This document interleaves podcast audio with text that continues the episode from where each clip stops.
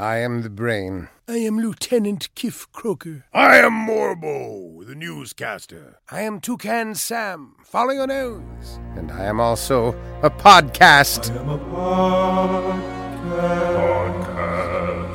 Podcast. Podcast. Whoa! It's a show. It's a show.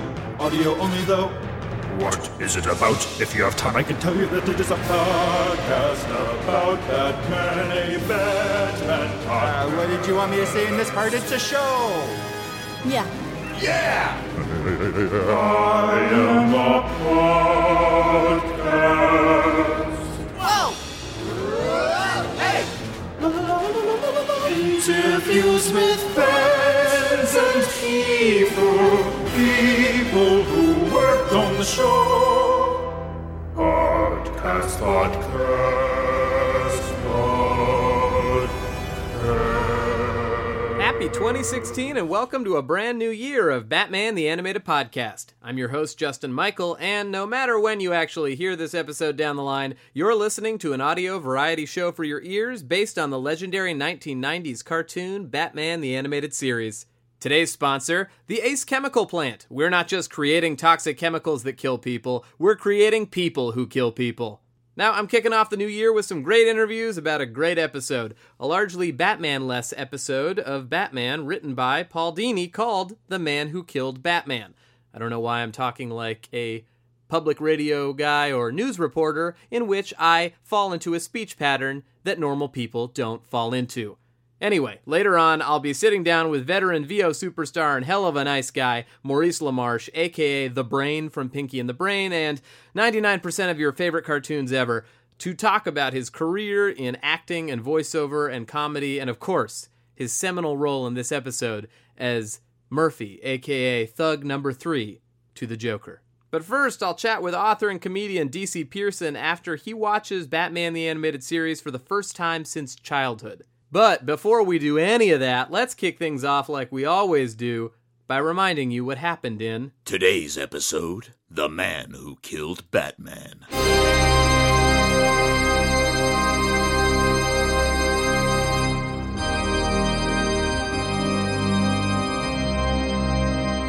Sidney Debris, a fourth rate mobster, earns the fame and hatred of Batman's enemies when he claims to have accidentally killed the Dark Knight during a rooftop brawl. Sidney goes to crime boss Rupert Thorne for help to share his tale of being on top, going to prison, and being targeted by the Joker. Original air date February 1st, 1993. Written by Paul Dini, directed by Bruce Timm, music by Shirley Walker, with animation by Sunrise. Featuring guest voices Matt Frewer as Sidney, aka Sid the Squid, Mark Hamill as the Joker, Arlene Sorkin as Harley Quinn, John Vernon as Rupert Thorne, and Maurice LaMarche as the Joker's goon Murphy. This is a fan favorite episode of the series, and it's the series at its best. Dark, funny, and rich in fleshing out Gotham's supporting cast, from the mobsters to the cops. I mean, is it any surprise that Paul Dini wrote it and Bruce Timm, co creator of the series, directed it? It's incredibly well boarded and directed. The visuals put us in the shoes of nebbishy Woody Allen wannabe gangster Sidney, with lots of high angles and creeping shadows that make us feel small and unsure. The central conceit of the episode is pretty fun, and despite some clunky war on drugs dialogue, it really holds up when you consider Batman is rarely a part of the action. The music, I think, is particularly great, ranging from the deathly chamber organ to the hopeful and meandering theme that accompanies Sidney and underlines that things might just turn out all right. Well, of course they will. This is a children's show called Batman the Animated Series, so there's got to be a Batman at the end of that series, but it's still a fun departure from the norm. Okay, let's move into that first interview. Today's fan, DC Pierson. DC is the author of two novels, The Boy Who Couldn't Sleep and Never Had to, as well as Crap Kingdom. Both are available wherever fine books are sold. He's also a member of the sketch comedy group Derrick, and he's just a funny and nice human and friend in his own right. Hell, you can even see him make an appearance as the Apple Store employee who interacts with Captain America and Black Widow in Winter Soldier, you nerds. But enough about DC. Let's talk to DC.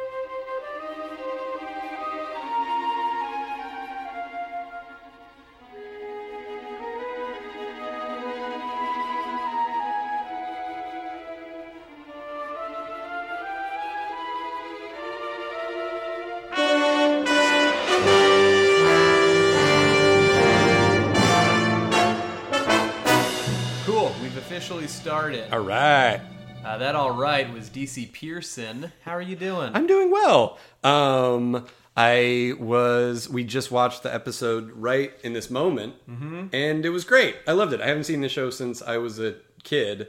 I watched a decent amount of the show on TV, and then I had the Batman Mask of the Phantasm movie on VHS. You have like that a really big clamshell? Exactly. That's that was my first association with it. Was just like that giant case that made that super satisfying.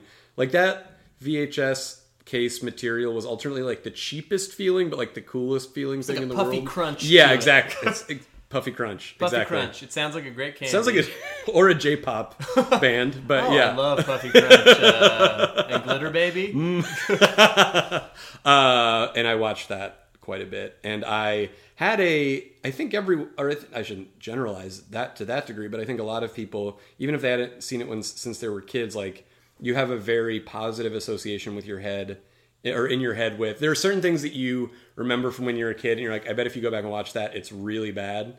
And with this i was i was I, my association with it was like i'll bet you that's really good just because you remember the design being really cool and um I was very thrilled to discover that it totally held up. Yeah, I didn't realize that for some reason I had forgotten that you hadn't seen it since you were a kid. So what a treat! Oh, yeah, absolutely. Watch it. This is my dream: is like just to hang out in my living room Right. and watch a Batman episode with a friend. Especially like I don't know about you. I'm like I think this is what keeps me like very childlike because I still like this stuff. Right. Uh, but it's like I really like like showing people things. Sure. Uh, there's totally. like it's like oh this is exciting. right, right, right. Yeah, you get to like and watch their reaction, especially something you hope or know that. Yeah, I didn't take my eyes off of you enjoy. the Yeah, entire time. it was really disconcerting. Yeah, I think I enjoyed the show more for it because it was a break from the holes that you were burning into the side of my. head. okay. I apologize. It's okay. Uh, maybe I should get over. Uh, And now it's weird. He's not looking at me at all. That we're recording. He's facing the the corner, other. Blair Witch, broad end of Blair Witch style. yeah, uh, cool wall. well, they, they don't know the geography of this room. You're just gonna have to buy it. Uh, yeah. So you watched Mask of the Phantasm a bunch, but not the TV. I did watch the TV show a decent amount when it was on TV, but I didn't like own any of it. To. Were watch there any regularly. episodes that stood out to you that you vaguely remember as Um, favorites? I really m- remember. I want to say is the is the mud guy Clay? Is he Clayface or Yep. is Clayface a different guy? I remember Clayface uh, quite a bit. I remember thinking the design of him was pretty cool.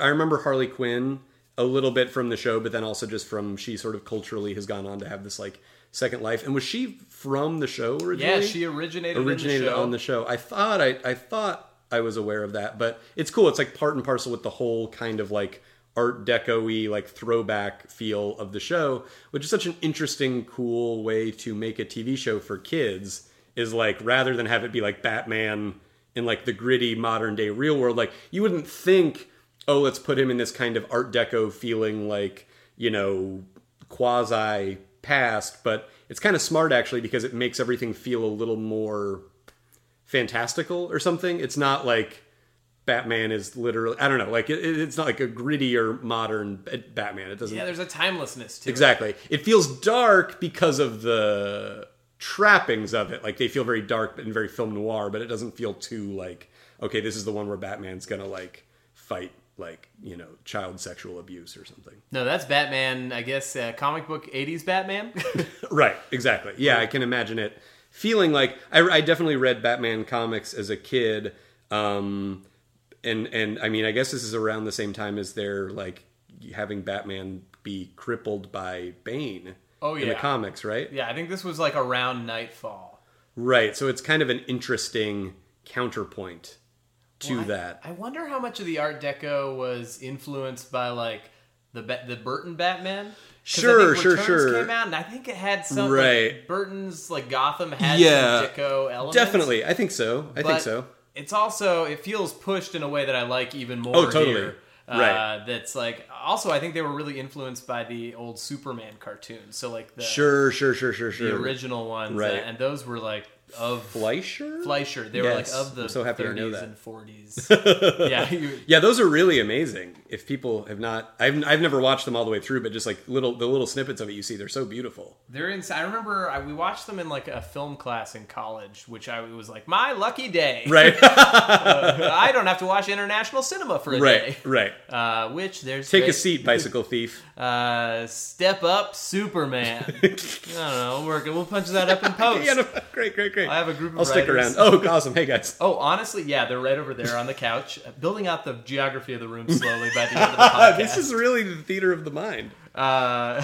but I feel like uh, we watched that, and I remember he, this was like a class that Leonard Maltin was guest teaching, which was a very weird class. He just kind of popped by, and Did he teach every week, or this? He- it was this week. he did teach every week. Wow, that's but it was really like cool. known as the easy class because you would just get to see movies before they came out.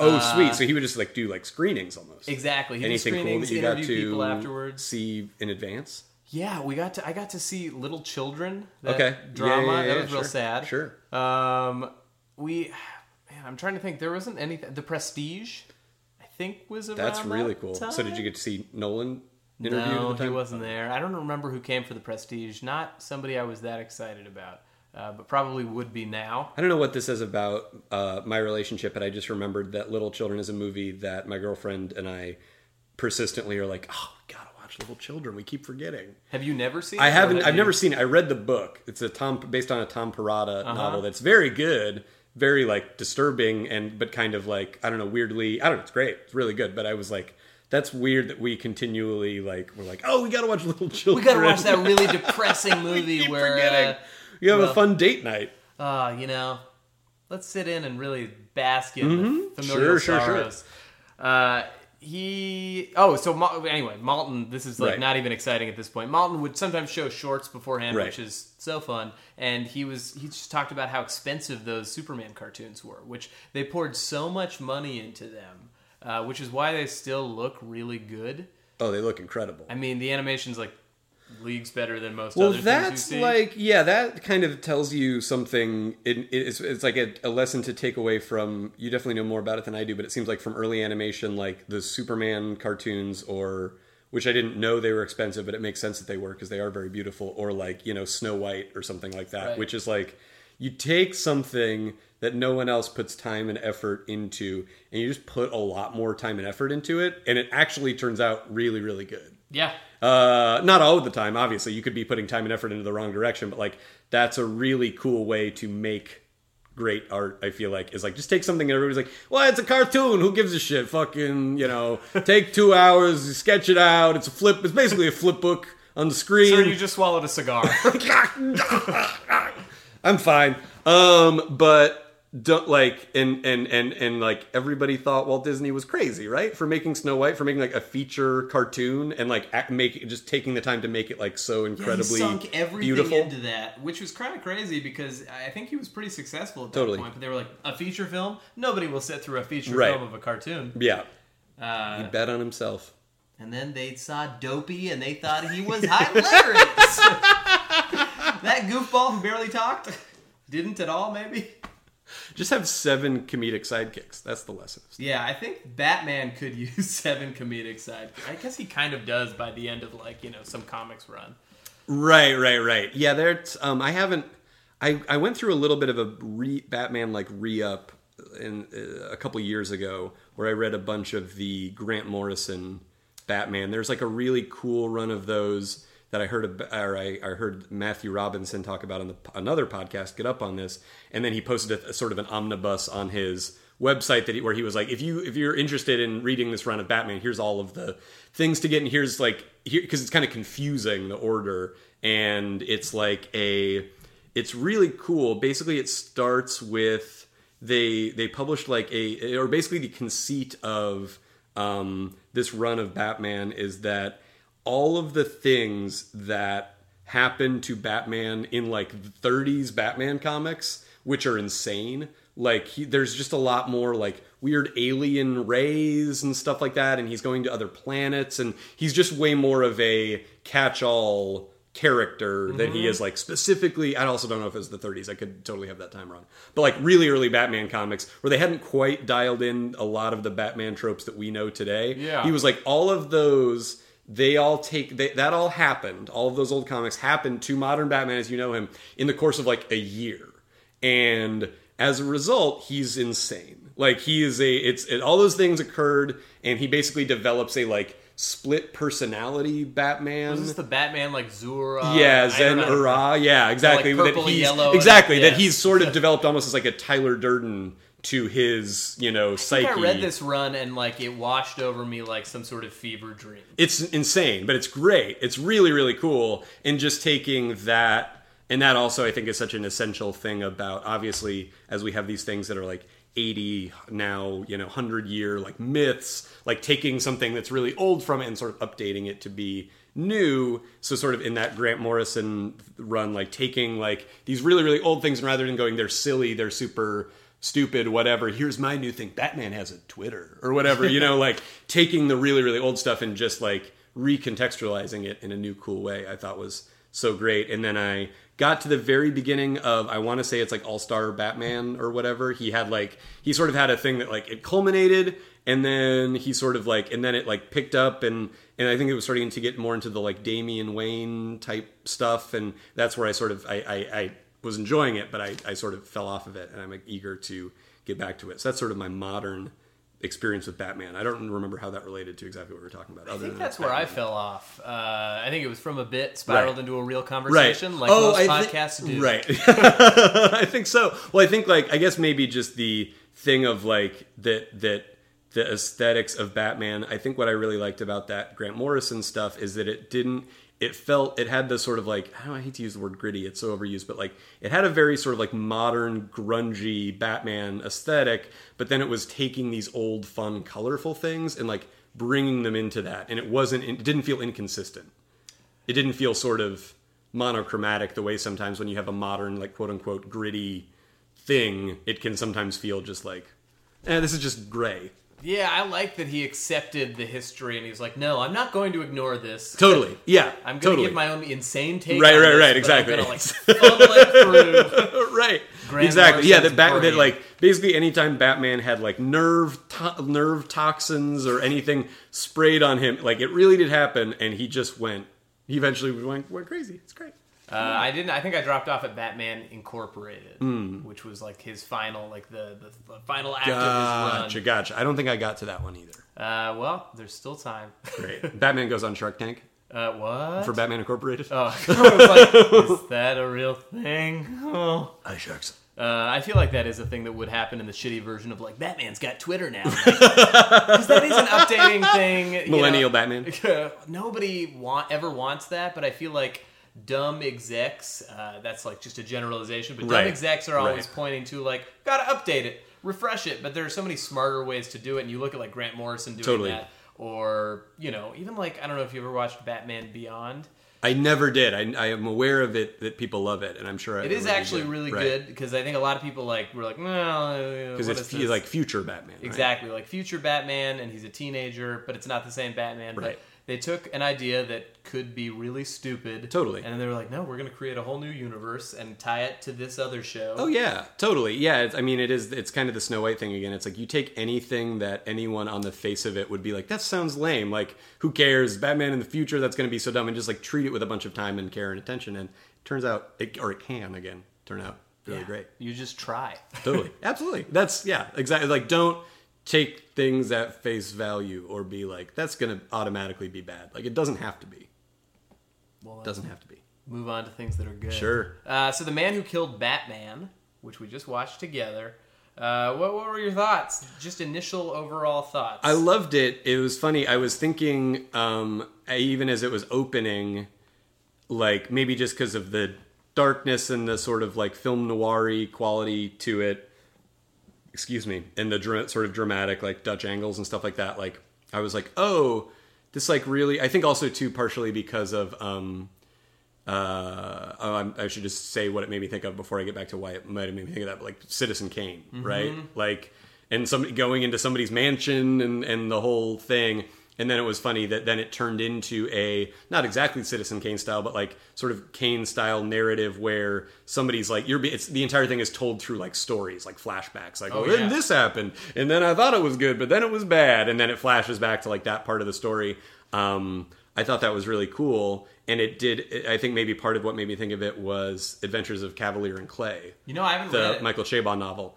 I, it's interesting. It's tough with things where I love it. By the way, I should say that I didn't mean the book is interesting. It is interesting, among other things. It's great. I meant like it's interesting when because I my immediate response to say was like if you love animation and comics, you would love the Adventures of Kavalier and Clay. But I feel like there's always a weird onus that gets put on you when somebody's like, oh, if you love X thing, you would love Y thing. Like maybe you wouldn't, but I really suspect that you would because it is I would. really People have told me that. yeah yeah yeah. It's um Like a Superman, like Siegel and Shuster kind exactly, of characters exactly. in it. They're they're analogs exactly. They're they're analogs of Siegel and Shuster. So it's a kid who lives in like I think like Brooklyn or something in the twenties, thirties, um, and his cousin who's like I think like fleeing the Nazis comes to his immigrant cousin comes to stay with him, Mm-hmm. and they deve- they end up developing a like yeah basically a Superman analog. Even though I think it maybe even takes place in a world where Superman also exists.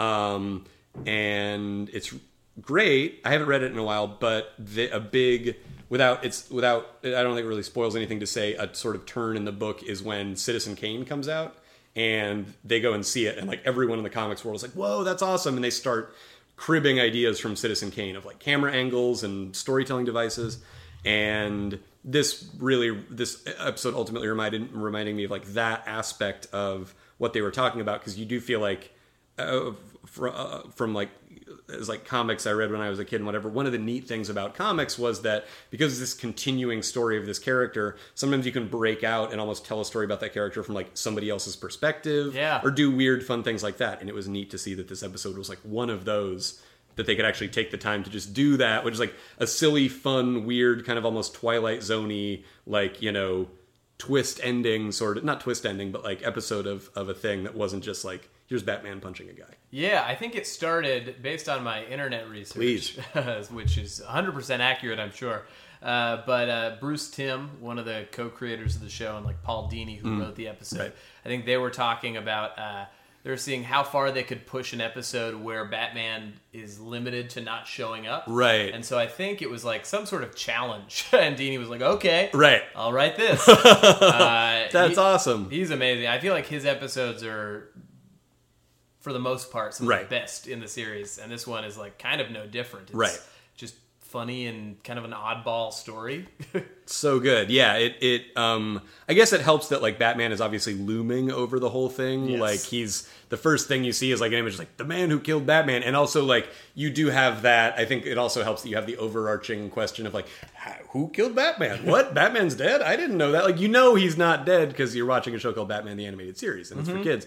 But there is still that thing of like, wait, what happened? What like, and then his that cowl is like present throughout the episode. Obviously, is like a visual Reminder. motif of Batman. And then there is also that effect of like, then when he does show up, you're like, yeah, this is awesome. He's back. He's back. He's Batman. This is great. He didn't blow up. Oh, phew! I thought he blew up for sure.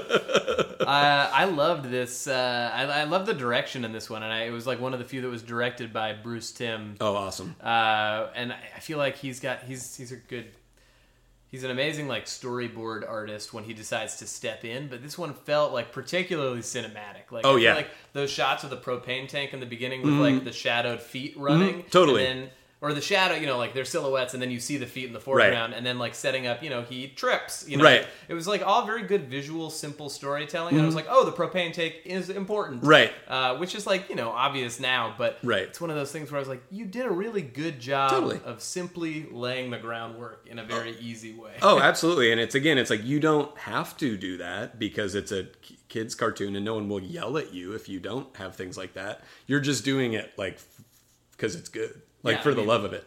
This is just like years, a few years after like He Man and like that limited Oh, bullshit animation. Yeah, right. And then, then you have that. I think like the modern analog of it now. I can't. Some uh, some kid who's growing up now will obviously be able to speak on it better.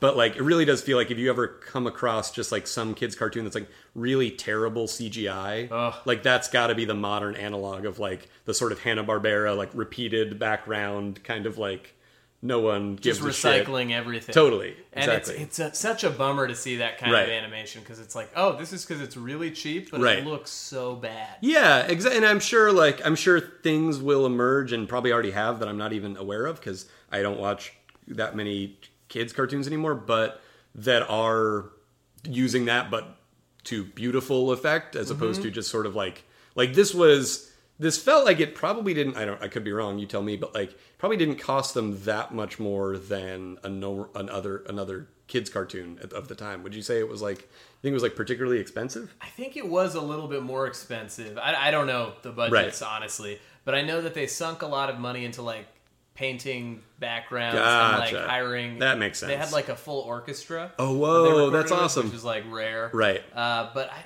you know, I think it was also like they had more money to spend Right. overall. Like that whole like Warner Brothers. I think it was like the Silver Age of cartoons, Right. Uh, or I don't know if I think Silver. Is that Age, like, Animaniacs Exactly, and like stuff Pinky like that? the Brain, oh, that's awesome. Sure, sure, sure. you know. Well, Pinky and the Brain was pretty dramatically directed. I feel like. Oh, yeah. I mean, Animaniacs. I don't. I know it was good in terms of like genre parody, or at least I remember it being that way. But like, but Pinky and the Brain, I remember being very dramatic. I mean, that whole talk about Citizen Kane. That whole thing is very feels very. Yeah, It's yes. Orson Welles. Yeah, exactly. Ooh, that was a good uh, slash Thank Orson you. Welles. Watch out, Maurice LaMarche. Yeah, coming at you later in the podcast.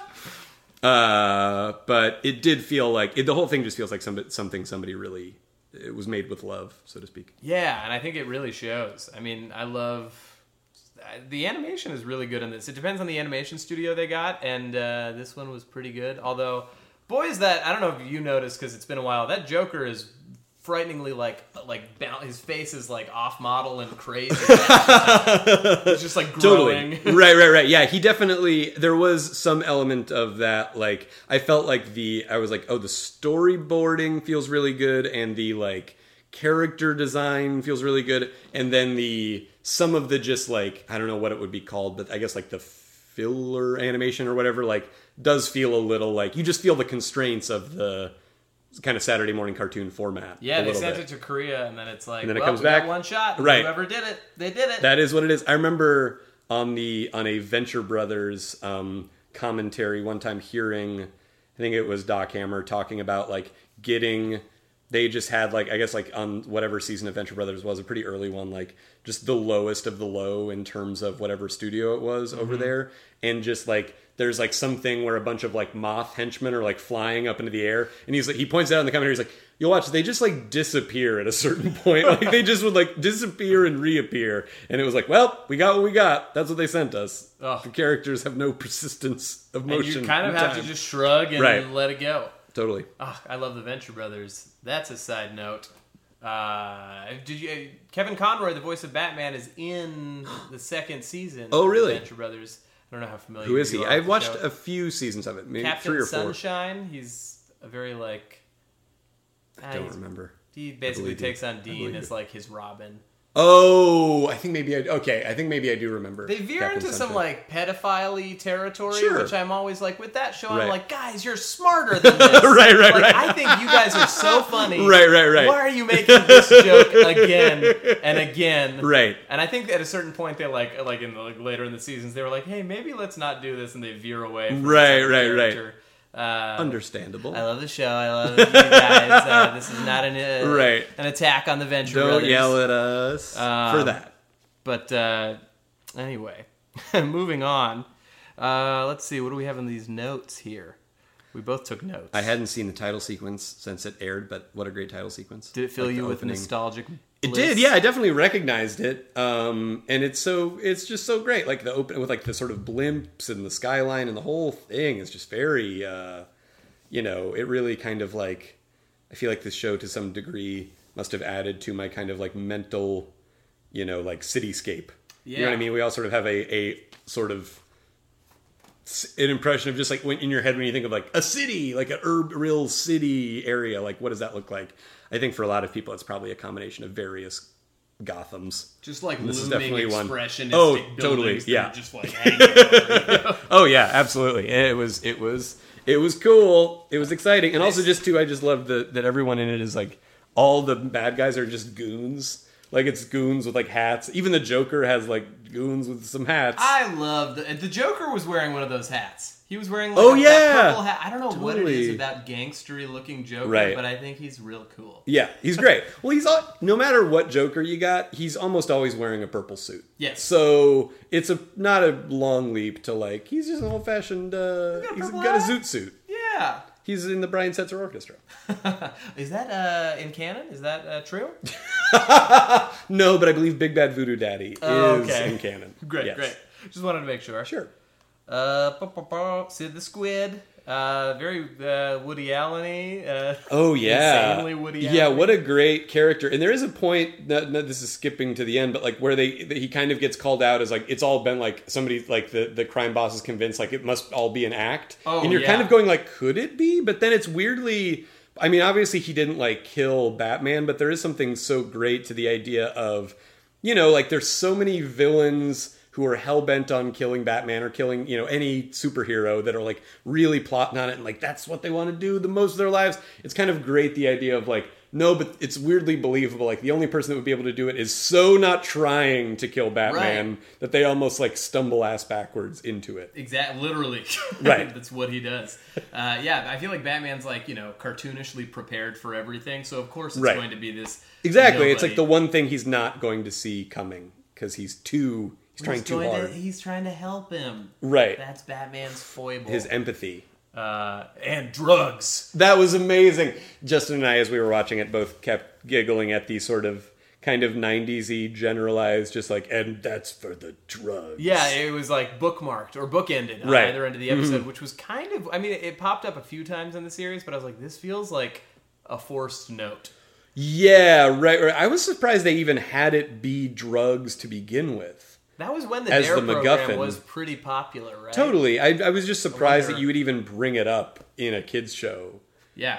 Um, but it was also I was thinking when it was like, and that's for the drugs. I was like, there was a lot of in entertainment at that time and in sort of like public education, like a generalized, like you're saying, like the Dare program. There was like a generalized like, and and drugs and they're bad and drug dealers give them to you, but you didn't really know.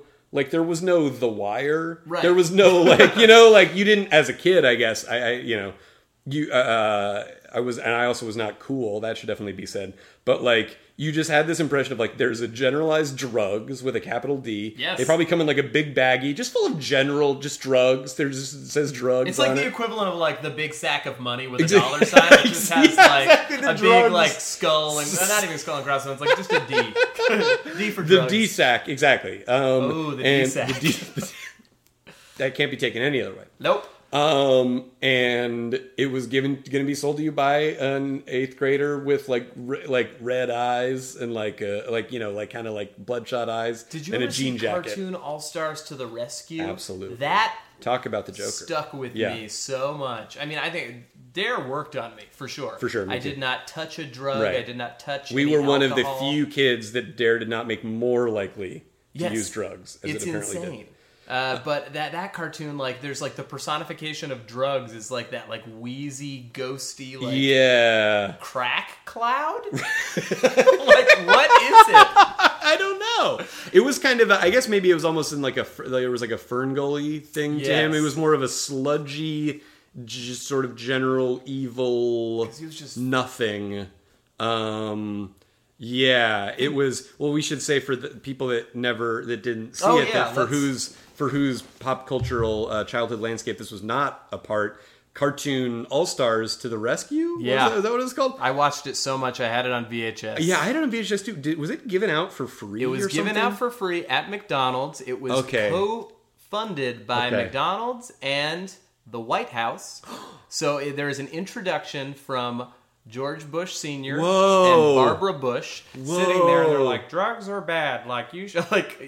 It's amazing if you can get your hands on it, or it's on YouTube. I'm sure, yeah. uh, and it was a yeah, it's it's an so all- and then all the and it was like about I feel like it was about like just a fictional kid who Mm-hmm. was maybe wearing a letter jacket as most kids were. Was he real or was he did he start live action and No, then go into a cartoon? cartoon. It's like him and his little sister, and he's Right. bad, and he breaks her piggy bank open Oh. and steals her money from her. And there was a poster with every cartoon of the time. So I Right. think it's like Slimer from Ghostbusters Right. and Garfield and Right. Alf, the cartoon version, and DuckTales and Bugs Bunny and Ninja Turtles or whatever. I think maybe that's why it worked on me because Oh, yeah. heart wrenching. Uh, you, you, look at them at the you look at them in retrospect and they're super kitschy and lame, but like you know those like scenarios like you're gonna break your sister's piggy bank to get drugs. You're just like no, And the drug thing is like, yeah, do Right. it. like Right, he's right, right, right. Break the piggy bank. yeah. And then his, his the cartoons like step in. They step in and they try to save him, and uh, I think they go inside of his brain on Right. drugs. And There's a horrible roller coaster, Yes. yeah. There's a song that I don't remember Winnie that. the Pooh and like they all sing Winnie it the together. Pooh. Winnie the Pooh's in it. That's just so weird. You just don't like thinking of Winnie the Pooh even in being aware of drugs. Baby Miss Piggy talks about smack. like verb like says the word I think smack or crack and like baby Kermit is you know it's like you don't want to like try like don't try dope and it's like you know like Bugs Bunny like yeah doc Right. like it's so insane Right. and it's I loved it because it was like I love team ups and Right, right, crossovers right, right, right, crossovers totally. for some reason were the best thing Yeah. to children Uh, yeah, that was uh, there was a uh, this rapper Lakutis had a great tweet recently that I saw that I just liked because I was like it was really funny, but it was also just really tapped into something about my childhood like cartoon brain where he was like he said something effective like he had a, it was a picture of the full cast of Dragon Ball Z and he was like I want to watch Dragon Ball Z but only just them hanging out. It's it's lit when everyone's hanging out together. And it's just like cuz you would see like those like there would be images or things and it would just be like the whole cast of this show is just like in an image, like Yeah. almost like they're posing for their school photo. But that never happens in the show. They're never just all hanging out together. It was like, yeah, you just you just sometimes you just want to see them all hanging out. Z, uh, exactly. family reunion, Yeah, why everybody not? get They're all over having a here. barbecue. yeah I, I would love I mean like I want more crossovers I want more hanging out Right. I want more of the end of the first Avengers, Sure. but with any show I love. More people eating shawarma. yeah, it's the shawarma part of Right. things that I'm most interested in. Uh, it's yeah, I don't know what it was. I don't know how we got It's on very the crossovers. pleasing. Well, I think it sort of emulates here. Maybe that's and that's why one of the reasons the Lego Movie was so smart is because it's like it, it's like you it's emulating that and toys the original Toy Story as well. Like it's emulating that uh, that toy box effect where like part of you wants to keep them all hermetic and sort of in their own little. I, that, I was almost more that kid where I kind of weirdly wanted everything to. This is Star Wars over here, and this is Legos over here, and this is whatever. Yeah. And then, but there also too is that like kind of like mixing up your Thanksgiving plate effect of like you can have them all play together, and it's for a kid, it's so intuitive. I think I was more with you in that I kept them separate, Right. but I would create a, like elaborate narrative reasons for, For them like, to them to meet each Sure, other. sure, sure. sure. Oh, totally. Yeah, exactly. But just as long as there's like an explanation, Right, like we need to know why. Right. It doesn't. If it, it doesn't make sense otherwise. and then that's going to take up the whole day, Right. Coming up with that explanation, Okay, and so playing there that could be out. like warp speed. Maybe they like open a rift to another dimension. Uh, Chewbacca gets stranded. Uh, I to- was I was joking around with my my screenwriting partners before Force Awakens came out about like how much would you pay for a version of the Force Awakens? Like let's let's say we'd all gone to see the Force Awakens, and it's just like the opening crawl happens or whatever, and then it's just like, and then it just cuts to like. And then it's just like a, a sort of American city, like waterfront, and then it's just a thing comes up. It's like Boston, 1988.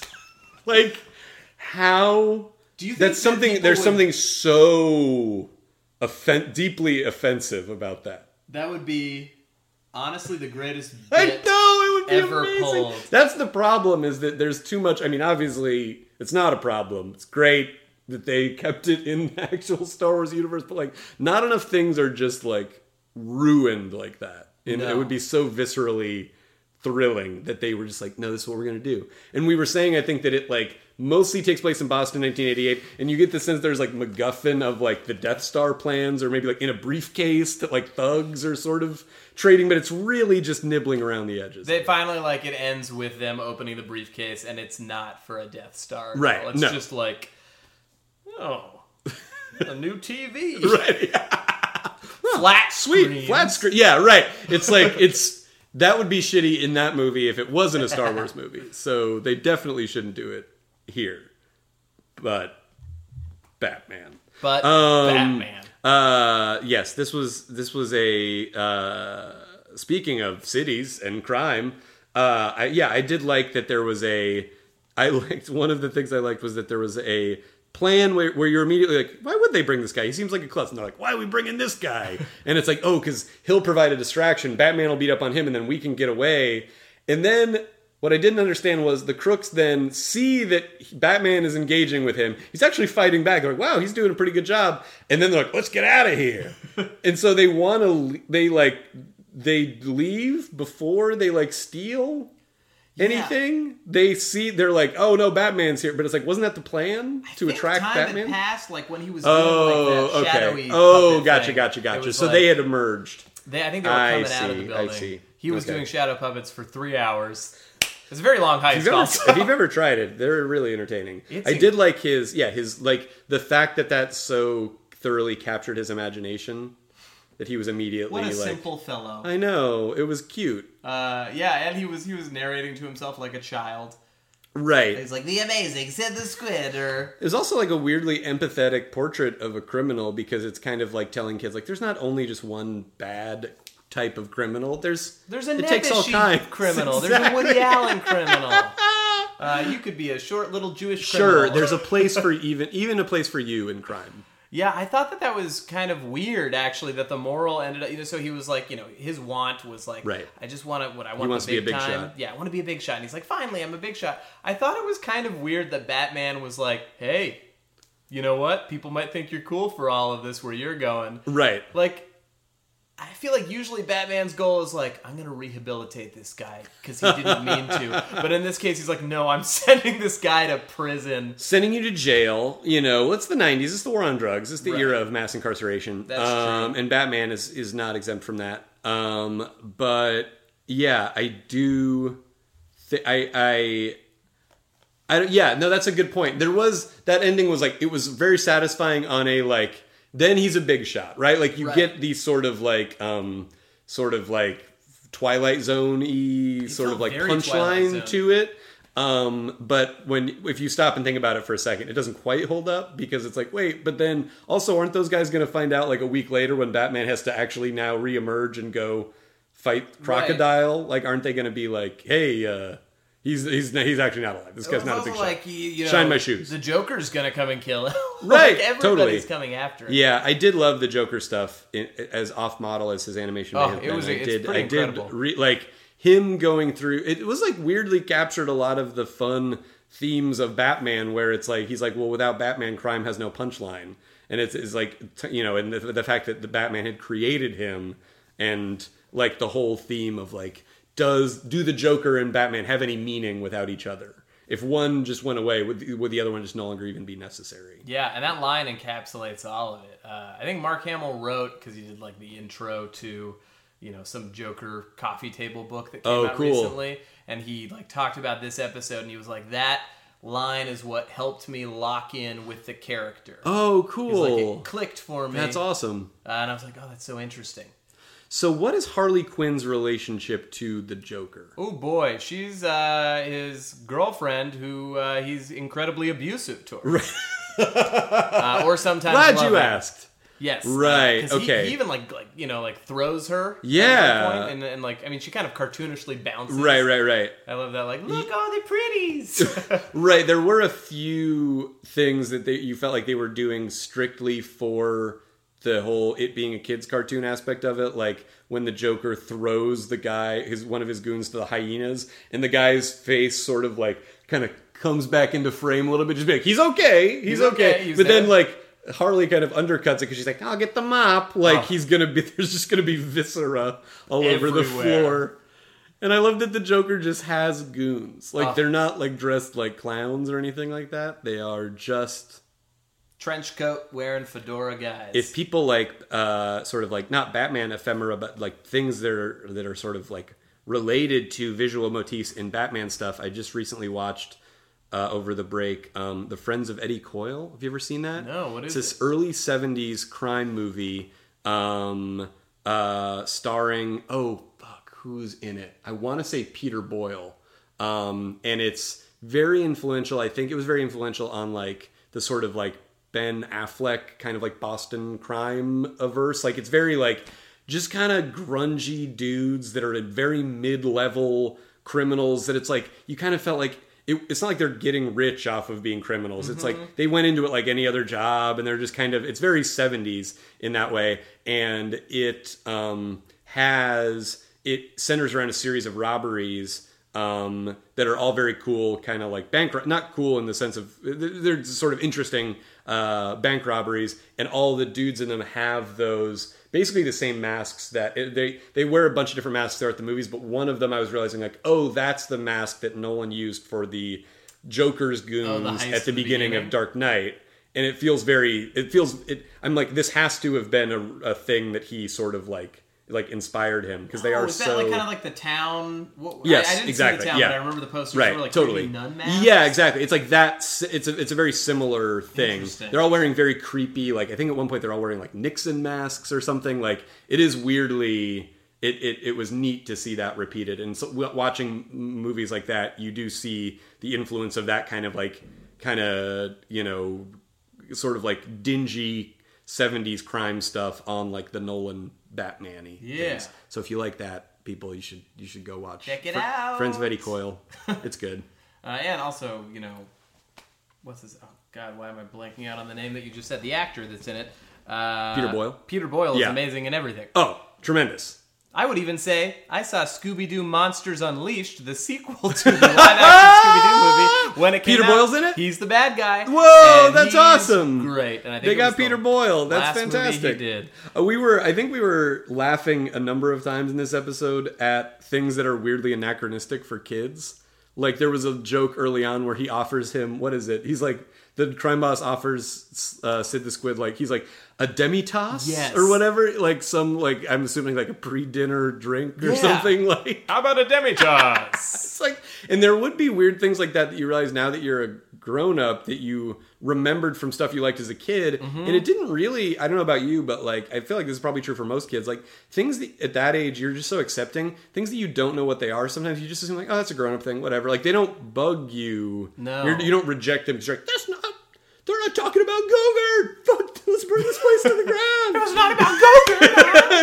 Bring it out! Um, you just go, oh, that's a grown up thing. Okay, cool, and you just sort of like accept it. Yeah, and was at weird. worst, you're gonna look it up, exactly, you know, right. or forget it. But I feel like a lot like good and you know like good children's television or filmmaking isn't pandering to kids. No. It's treating them as smart as they are, or maybe you know a little bit smarter. oh, totally. And then you know that that's you should. Treat, I feel like kids are so much smarter than they're treated in half of the stuff that's. made Oh, absolutely. And it's such a bummer Yeah. when you see bad kids. right. I just saw this. I can't remember where it was, but I just saw this like Mister Rogers poster. It was like everything I've ever needed to know. I learned from Mister Rogers Mm-hmm. or whatever. And I was reading it, and one of the there was like a bunch of quotes about how great Mister Rogers is, and it was talking about how like Mister Rogers believes that children's problems are real or something like that. Like, and when you're a kid and you're like so worked up about something, and it's like, yeah, but like Mr. Rogers was just like, I, I understand that for you, that's the whole world. And that's mm-hmm. really all that matters. It's not whether it is in fact the whole world, Right. Because it's stupid. It's a broken. It's the fact that you mixed your Star. Somebody mixed your Star Wars and your He-Man toys in the same bin. But Mr. Rogers is saying like, I understand that for you, that's a really big deal because this is how big the world is for you. Yeah. And I like that. It's. I mean, it's accepting, and Right. you're treating people with warmth and intelligence. And there was another one similarly that I was like, there's no like the subpoena Harley Quinn's like subpoena I joke. legitimately loved that joke uh, so much. It's like I think I gave you, a, I served you a subpoena. Of, what was it? A, It was a- a very small small subpoena, and like the timing on it was so oh perfect. yeah, Like the blocking of it. Yeah, totally. It's so great. It was amazing. It was one of those things where I was like, "Oh, they got away with that in the writing." right. Oh yeah, absolutely. And I wouldn't know. Uh, I, I, as a kid, I wouldn't have known what a subpoena was. I don't think I I mean, maybe it it. was around OJ time, so maybe I might have. Oh, yeah, it was put that together. exactly around OJ Um, time. But uh, that's what we called it back then. We're like, hey kids, it's OJ time. Oh, it's OJ time. Gather around the television. Um, but that was that's so delightful. That kind of stuff. Yeah, I loved that. I loved it, and like you know, like people getting torn apart by dogs. Sure, sure, just stuff that grown-ups love. Uh, I thought it was really cool, and I think we haven't really talked about her much on this podcast, but she is a character I think that was also created for this show. Is that that female cop? and Her name is Renee Montoya. Oh, okay. And it's one of those little things where it's like, oh, just make a cop not a dude. Totally. Uh, which Absolutely. is one of you know, it's like, hey, when you think about writing things, like Right. make these characters women as well. Totally. uh, which is super important. Uh, but I was like, this is 1993, Right. Uh, when that would Right. generally not Right. And it's also like I guess without her, the only female character in the episode would be like the Joker's weird mall. You know what I mean? So Yeah. that is that is uh, pretty neat that they even thought to do that. Yeah, Because otherwise, it's so easy to just like we already have the the goon models. Mm-hmm. You know, like why not just make uh, take one of them, put him in a police out, uh, outfit. Now he's a cop. Okay, Yeah. great. It's so easy. So the fact they went out of their way to do that is very cool, and it just makes it feel more real. Yeah, yeah. I mean, she she's a character that like shows up throughout whenever they need a cop. Right. It's like her and that other guy, Harvey Bullock. Right. But she, I, I don't know. It's like the the gimmick isn't she's a woman. Right. she's also Latina, which is Right. kind of you know it's a little goofy that she's like Madre de Dios. Right, it's But a little on the also like, nose. hey, yeah, it's a little know, on the nose, but it's it's it's at I'm least okay they're with it. trying it. Yeah, exactly. Yeah, it's not like oh my god, I'm white. I'm another white character. That's another episode. Yeah. Oh my god, I'm Oh my another God, white I'm character, white. and I'm not Mister Freeze. Have they yet made a j- joke in the Batman comic currently where the Joker makes some reference to experiencing white privilege? Ooh, I don't know. I If don't- you're out there, Batman writers of today, Scott Snyder, I'm looking Scott at. Scott Snyder have one.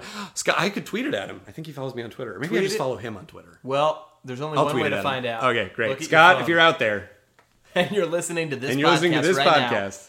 uh, And then and another one I think we laughed at that was anachronistic was uh, it was like it was like those kind of friends I can do without or something like just like that little kind of old timey turn of phrase. it or felt whatever. like such a like goofy Woody Allen, like those kind of friends I could do Do I could do without. I love it. Uh, yeah, I loved. There's also, uh, I, I think like oh, I loved. This is going back to that shadow play stuff, but I loved just Batman firing the grapple into Oh, the shadow yeah. and like killing the fake squid. Totally. that's just a fun. yeah, yeah, yeah, absolutely. gag. Oh, totally, Um, totally. It's so fun. Uh, I like the Joker. It was sort of related to the crime has no punchline thing, but the it was it's a little bit um, it's like kind of meta almost, but but um, really cool. And I feel like would have been satisfying even as a kid when the Joker's lamenting the fact that Batman's not showing up to the uh, robbery. He's like, there's a certain rhythm to these things. Yeah. See, we have a few laughs, like, and it is, I don't know, it's cool. Like, I, I that's neat. I mean, I think like now there's so much superhero stuff, so you have to sort of be careful to be innovating or pushing things forward when you're trying to do stuff that is sort of being, um, uh, for lack of a better term, meta about superheroes or self-aware superhero stuff but like that's really cool and really cool to do in like a kids cartoon. And also because it isn't just calling out comic book tropes for the sake of calling them out. It is does speak to something about those characters that they like need each other. There's this weird like push pull Yeah. thing Well, it's the only thing that the Joker loves. Right. Uh, which is crazy. I mean, like, you know, it's it's a cartoon, but like he it's the only time I think I've seen the character cry. right Like, he sheds a tear. yeah yeah yeah It's, very it- quiet. which is weird because it's like he is this such a such a sort of like psychopathic character who doesn't has no the only thing he he just hates like rules of any kind or and he's such a anarchist but like that is the only th- place where he clearly has there's some some pull about that there's some it's like stands in for like other human relationships for him yeah. and his weird and again his weird abusive harley quinn relationship I feel like it's like an analog for just like being obsessed with your work. totally Uh, but it's uh, you know to the nth degree. Yeah, absolutely, and it, it it's another thing that makes uh, Heath Ledger having died so sad because of the way at the end of the Dark Knight they sort of set up like you and me, we're always going to be going round and round, you know, know. like, and you're like, you're just so like, yes, please. this is the first This Joker is- I've yeah, been I know- excited yes. about since this cartoon. yeah, absolutely. Um, and I don't know. That was that. That's it's it's such an important thing about both of those characters, I guess. And it was neat that they got to that in this episode. Like this episode was like it really took its time. I felt like the Joker's funeral speech, like it wasn't too long, but it was like long. Like they took their time. There's like a good five he has like a seconds where him soliloquy. just walking over to the podium and like quiet footsteps, and they're all just kind of standing. Oh there. yeah, it's great, and it's like the that's the site of where he made him, where he became the Joker. Right? yeah. And I think at That's this really point, cool. I don't know if they had like said that at this point. I think there's like a lot of inferred history, which Right. is what I like about the show. It's like cool. It's not like built on like intense and heavy continuity. Uh, Right. It's really just like you know what the idea Right. of Batman and what the Joker Totally. is. You know, uh, I love. Where that. was this in like the run of the overall series? I think this was like, oh, I want to say second or third season. Um, so it wasn't like an early episode. It was definitely like somewhere in the middle. I did see some, and it makes me think of this episode. I don't remember if it was just like uh, if it was a full article. I didn't read it, um, but like a an article or a tweet or something from a TV writer that was talking. That was kind of lamenting like how in these in this age of like shorter seasons, which every, almost everyone in TV fandom agrees are like better, right? Like mm-hmm. shorter seasons, you can have more just like awesome fucking episodes. You can get seasons like in a Breaking Bad where it would just be like bam, bam, bam, bam, bam, like no filler, just like all story, Yeah. like so awesome. They were kind of lamenting like the lack of season, uh, the, the, that that that as a length of season seems to be sort of going out of fashion for various reasons. Means that you don't get as many like interesting, weird little episodes where they like this episode where they I don't I don't know if this was like they were like well we have 22 episodes boarded out and we need 23 so let's do a weird little one-off thing where Batman's not in it the whole time. But like that you don't get as many chances to be like you know what let's just do one where our main character's not in it. It's like from someone else's perspective Yeah. on the world. And like it's, a, it's it is a little bit of a bummer that people might not be as encouraged to do stuff like this. You know, I've never thought of it like that because I I always think of like that that limitation breeds creativity. Always like, Right. rings Oh, sure, through sure, my sure. head, which Absolutely. is like none of these you know Right. idioms are like mutually exclusive. Right. But it's like interesting to think about like yeah, like the fact that they had an expansive episode order. Totally. I think it was like there were like Right. over a hundred episodes total of the show. Whoa. Uh, so it's kind of nuts. Right.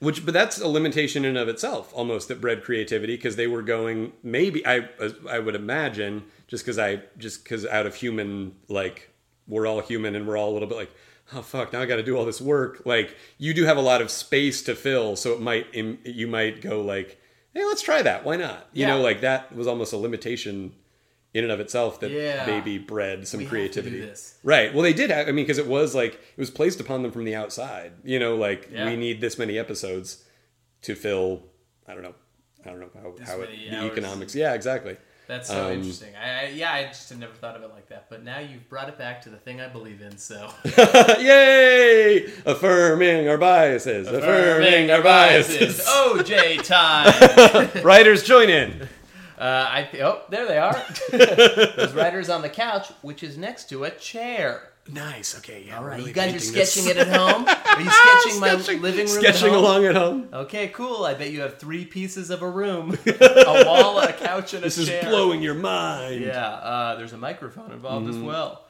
Uh, yeah. Oh, Amazing Grace on the kazoo was kind of a That was hilarious. Yeah, that was so dark and weird and fun. I don't know. It was yeah, it was perfect. It's like the whole thing. This was kind of a perfect episode in in in many ways, just because it was so strange and um, it did feel like something they would do in a comic book, where it's like we're just gonna have a, a not a episode that or not an episode, an issue that moves the sort of larger story forward in any real way. We're just gonna do kind of a one off thing that like shows you another aspect of this world. Like there's this there's Batman and there's all these mega criminals, but what about this one little guy who's just like, oh man, I want to be a big shot. Like let's focus rather than a guy that would normally be like guarding a door and then Batman would be like, get out of here, and he would run away.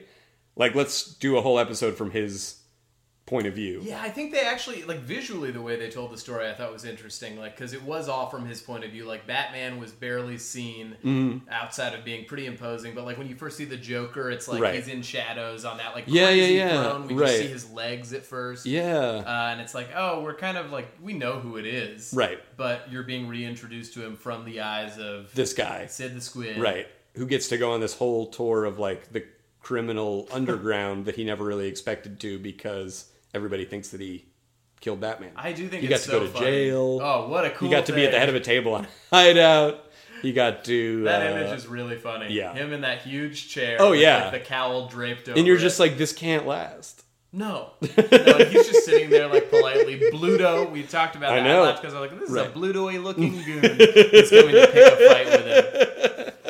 Uh, I love. they the should get a, a sort of a. Uh, they should just rent out their own hideout. I don't think they should have one in just a bar where they, where any guy can come up and fight their boss. Yeah, they gotta. They, they really gotta invest in a hideout. That's the first step of a criminal enterprise. It's like inve- again, it's investing in yourself. Did you hear that? That's a lesson. That's a tidbit. You didn't think you'd get that today. Uh, the guy who ate peanuts.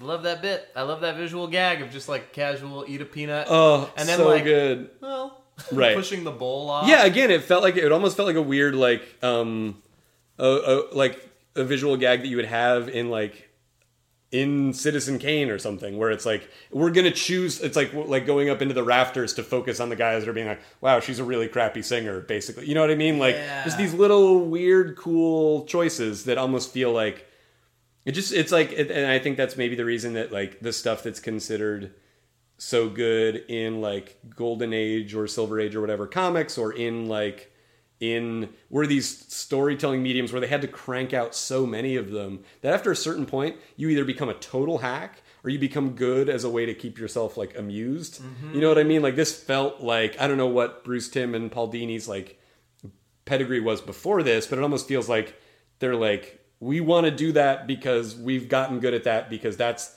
the way we know how to make cartoons we don't make them shitty we make them good as a way to like keep ourselves entertained Oh, I mean, Bruce Timm's background was I think he worked on the He-Man cartoon. Oh, Like, really? That was, That's like, awesome. One of his first jobs, Right. And he hated it. It Right. was miserable for an right artist. because of the just the machinery They- aspect yeah, of it was like they were just he was like copy like I think it was like photocopying essentially Ugh. like poses. Right. And it's like how can we limit each thing as much as possible? Oh, totally. How can we reuse the animation from this episode for this right one? right uh, which is kind of nuts. So I bet it was like you know I think at the time they were like looking to redevelop properties that they owned at Warner Brothers. Gotcha. And so he like drew up a picture of Batman, like burst in, you know, like. Right. I don't know. I'm imagining he like kicks Right. in the door. you can't go in there Uh, but he, I don't care. uh, I'm mad as hell, and I'm not gonna take it anymore. I think he was working on like Tiny Toons at the time. Gotcha. But he, I think, doesn't consider himself a comedy guy, but he's funny. He uh, was like, I want to do Batman. I have this idea. Right. They were like, okay. right Um, and then he like paired up with this other guy, Eric Radomski, who you know like kind of created the visual aesthetic. Oh, of, like, cool. Do everything on a black background. And Sure. They created. Uh, I think they eventually ditched it because it was too dark for television standards. oh Uh, like, right right a right certain, like Just like- allowed level of like blackness Okay. on television, so anybody could see it. Whoa. And it was too dark, so I think they stopped pa- like painting backgrounds on black. just pure black Exactly, wow. but like I think the the the animation test that they sold this on was basically like a version of the opening theme song, oh cool which is nuts. oh yeah it's incredible yeah, It's so cool. It's, It's- like it's if it's it's weirdly it's like every like a lot of you have your sort of like mental Batman. I'll bet a lot of people of our age's mental Batman is this Batman in this world it's for sure mine. because it's so like captures so many cool things about what's cool about Batman. I think that's a pretty good All right. wrap up. Do Sweet. you have anything else you want to say? Guys, the real man who killed Batman was um uh was all of us. Just got to clap our hands. Well, thanks Thank for you, coming sir. on the show, man. My pleasure. It was very fun.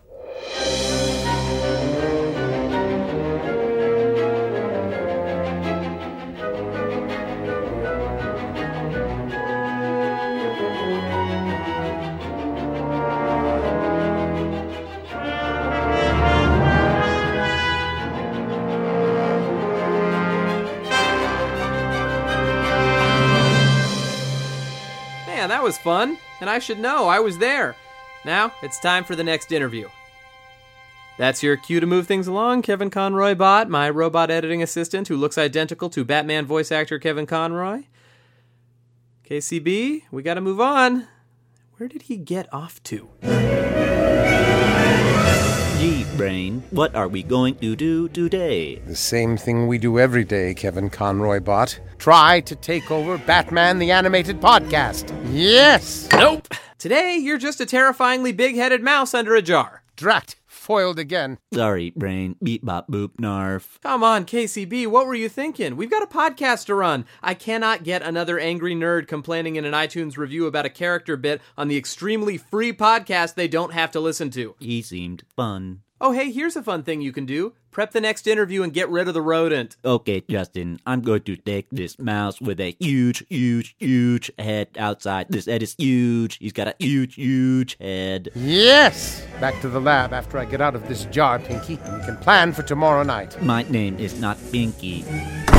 Sorry about that, guys. Okay, back to the interviews. Today's guest, Maurice LaMarche. Maurice LaMarche is probably the sound of your childhood, or the sound of your current adulthood.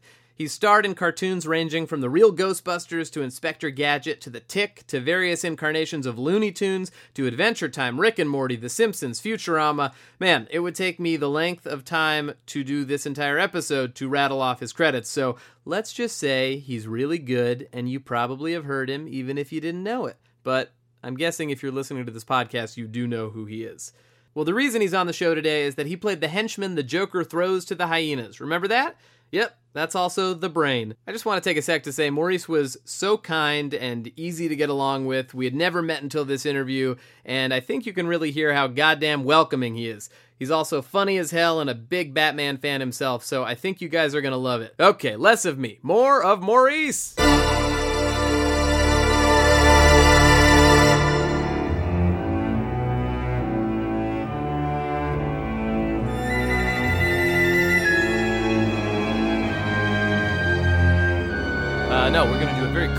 Intro. Excellent. I'm sitting down. I am. I'm sitting down. Thank God you're sitting down, because what comes next could shock you. Uh, that I will be standing up after I have sat down. Uh, the voice you just heard is Maurice LaMarche. And it's my real voice. Yeah, this is which the real shocking voice. to many people. People don't hear this. I don't generally talk like this. No, you generally talk in media. many voices. It's true.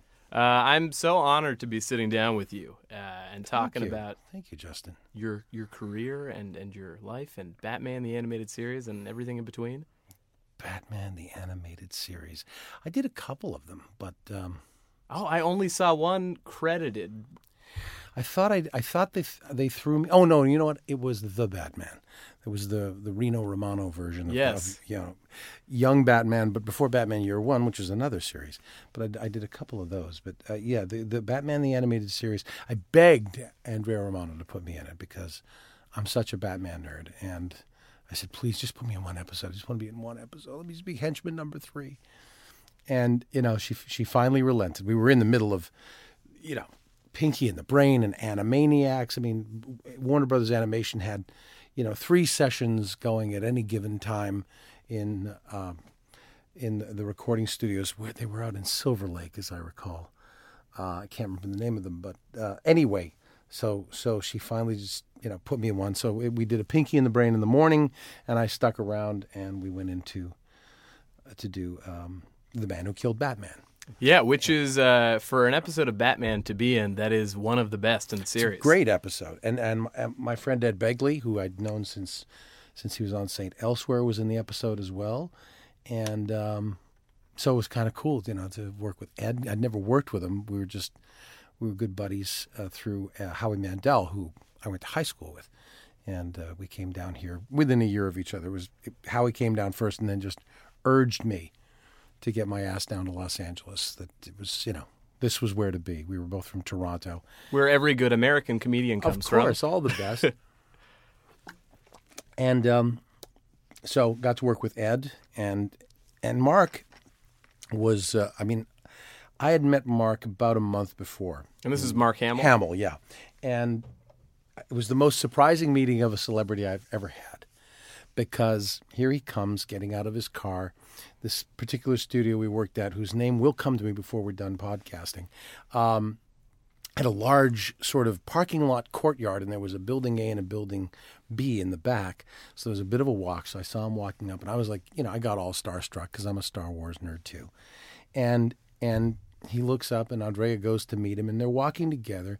And she goes, "Oh, Mark, Mark, I'd like you to meet." He goes, "Maurice LaMarche, I know you. Oh, I love you. You're fantastic." I said, "You know me?" He goes, "Yeah, the Young Comedians special, the Rodney Dangerfield. I love you. I I tape comedians. I have a collection. You would you, you, when you come over to my house, you'll see all my videotapes." He's already invited me over to his house in in three seconds, and he's you know he loves stand up comedy. So he remembered me from like a 1985 Young Comedian special on HBO that Rodney had hosted, Rodney Dangerfield. And so we, we we were fast friends. It's like we'd known each other all our lives within three minutes, and and we had this mutual admiration society. So, and it's gone on to this day. I, st- I still get to work with Mark in animation. Um, even during Star Wars, uh, he, he they, they had a little break because Harrison Ford had a little break in his ankle, and so they sent everybody home for a month. So while Mark was home, he did we, we did a, an episode of Transformers Rescue Bots where he plays my brother. So he gave us a little. We got a little preview of what what what Mark looks like in the movie because he didn't cut his hair or trim his beard or anything. And uh, anyway, long and the short of it is, Mark's a great guy, tremendous to work with, and um, just a, just a sweetheart and a real pro. And you got to work with him in this episode. So this was the first time you had met him, or you'd met no, him no, no. I met him a few months before, as I said, coming off of a pinky, coming out of a pinky in the brain, and he was coming in to do a Batman. I mean, literally, we lived at that studio and did all the Warner Brothers animation shows at that studio. Sometimes there'd be three three sessions a day. So You were um, the two big network villains. Y- Yeah. Although, you know, it's interesting. I never thought of Brain as a villain. And Tell me the- about that. From the beginning, I always felt, well, you can't play a villain. You can't play a guy's badness. But I didn't think of, because he's so ineffected, ineffectual in his, excuse me, is this the first burp on your podcast? I- Uh, it actually is not. oh, okay. Well, Although I know that you are a marathon burper. I uh, I do I do have a syntho belch. Yes, it's not a real. It's I finally uh, I finally kind of broke it down. What I do for my burps, which I've done in a, in a couple of shows. One of them was Animaniacs, where, where uh, Wakko burps, you know, the Blue Danube Waltz, is uh, and I did it for Will Ferrell and Elf. Um, Both famous burps. Both well-known burps, well-known. I it's a combination of Tuvan, almost Tuvan singing technique, you know, the Tuvan monks, coupled with a gookie. What is the gookie? Ah, a gookie is the famous face that Harpo Marx used to make, where he puffs out his cheeks, turns his tongue inside out, and crosses his eyes. I leave out the eye thing; that's not necessary and will only hurt me. But uh, it's this uh, uh, with so it's I can imagine it like waving out like the opposite of a pie on a sill. Well, you know, it served me well, and it's gotten me a few residual checks, and it got me a few detentions uh, in school because uh, you know you just can't make those noises in the middle of, of science class. But anyway, um, we we were uh, we did we did we were doing wow that's it Pinky in the Brain. I never thought of him as a villain. I thought of him as uh, uh, a guy who really wanted to take over the world because he, he knew he had the right plan. Mm-hmm. Like once he took over, he was going to do good. That's what I thought. I had to play him that way. I couldn't play him as nefarious or evil. He just has control issues and thinks he knows best. And I think in that way, we, I think he was able to be a likable character. Mm-hmm. You know, plus he had Pinky, who loved him so much that you had to love both of them. Right. If this innocent goofball loved the brain, yeah, there must you got be it. something there. Yes, and the Christmas special was kind of the, the culmination of that. You know, the, where where uh, where P- Pinky tries to give Brain the world and writes a letter to Santa. It's very gift of the Magi and a very sweet episode. But we're here to talk about Batman. Oh, we're here to talk about everything. Okay, but, uh, all right. So you worked with Mark on this episode. We'll talk about Batman up top. Mm-hmm. Uh, so you played one of his goons. His name is Murph. Murph. Uh, I got a name. I was so thrilled with that because all I had asked for was henchman number three, and I got a name. You didn't just get a name. Yeah, you got torn apart by the Joker's hyenas. Yes, I did. Uh, it was it was it was uh, you know a fitting death, you know, or or certainly uh, a fitting uh, incapacitation. I don't know if anybody actually dies on in the world of. They had to keep alive groan or something. Yeah, yeah, exactly. But you didn't hear me go. I'm all right, boss. I'm still alive. I'm still alive. Sensors. Thanks, kids. It's okay. I just don't have my nuts anymore. You know. Uh, we're gonna cut right uh, before the nuts part. we're gonna cut before the nuts. Oh, this isn't one of those uh, adult uh, content uh, podcasts. Ah, Gotcha. no, this no, this is not. Okay, great. Uh, no, no, this is great. No, no. Uh, I was I was pretending, bringing myself to the world of that cartoon. You can say whatever you want on Thank the you. podcast. Thank you. Uh, well, what was your experience like? You were saying you were you were a big Batman nerd. Oh yeah, I've loved Batman since I was a little kid. What was your favorite Batman? My favorite Batman? Yeah. Well, up to that point, we we'd only had. Um, well, I guess Keaton Keaton had done two, and had we had Val Kilmer yet? When uh, when we did, yeah, I guess Kilmer had done his. Um, but I, mean, I love the first Keaton Batman movie. I mean, we didn't have the Bale Batman yet. We, none of us yet have you, at, at this taping. None of us had yet seen the Affleck, the Batfleck. Um, but um, that looks interesting. But I, I was a huge uh, anticipator of of the of the first Batman movie, and in fact, at the time, I was working out at a gym that uh, Jon Peters worked out at. So he, he we would occasionally be on the treadmill together, and I just ask him how the film would, was going, and we were we were kind of sort of gym buddies, and you know, it was sort of weird. Um, and it was it was just for me this. Wow, they're finally going to do it right. He's not going to wear. When I saw he was, he wasn't going to wear a leotard, but body armor. You know, Did you grow up reading Batman? I was my nose was in every iteration of Batman comics. Now in those days the stories were simpler though, you know. Uh, Dark Batman, you know, hadn't hadn't really come back uh, until the late 1970s.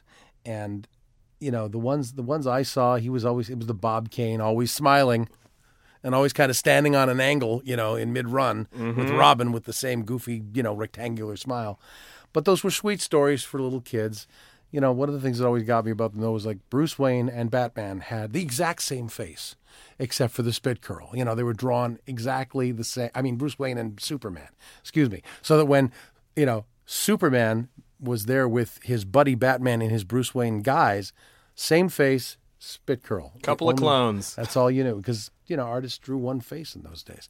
Um, so you know, I just I love the sh- I love the stories, but they were goofy stories. Joker just wanted to steal some crap. You know, he he wasn't a homicidal killer. He didn't like to make people laugh themselves to death with his special venom or you know anything like that. He was he was uh, it was just he wanted to steal the biggest version of anything. You know, Were you drawn to the darker stuff? Did you want darker stories? when those when those comic books came about, I mean, I guess I aged into them. You know, when I was an innocent little kid, the innocent stories worked for me. When I saw how dark, you know, what brought me back, as with so many, was that was Miller's uh, uh, uh, Dark Knight. Yeah. You know, when that thing came out, I went, "Oh my God, this is what it was supposed to be. Look at this. This is some dark stuff."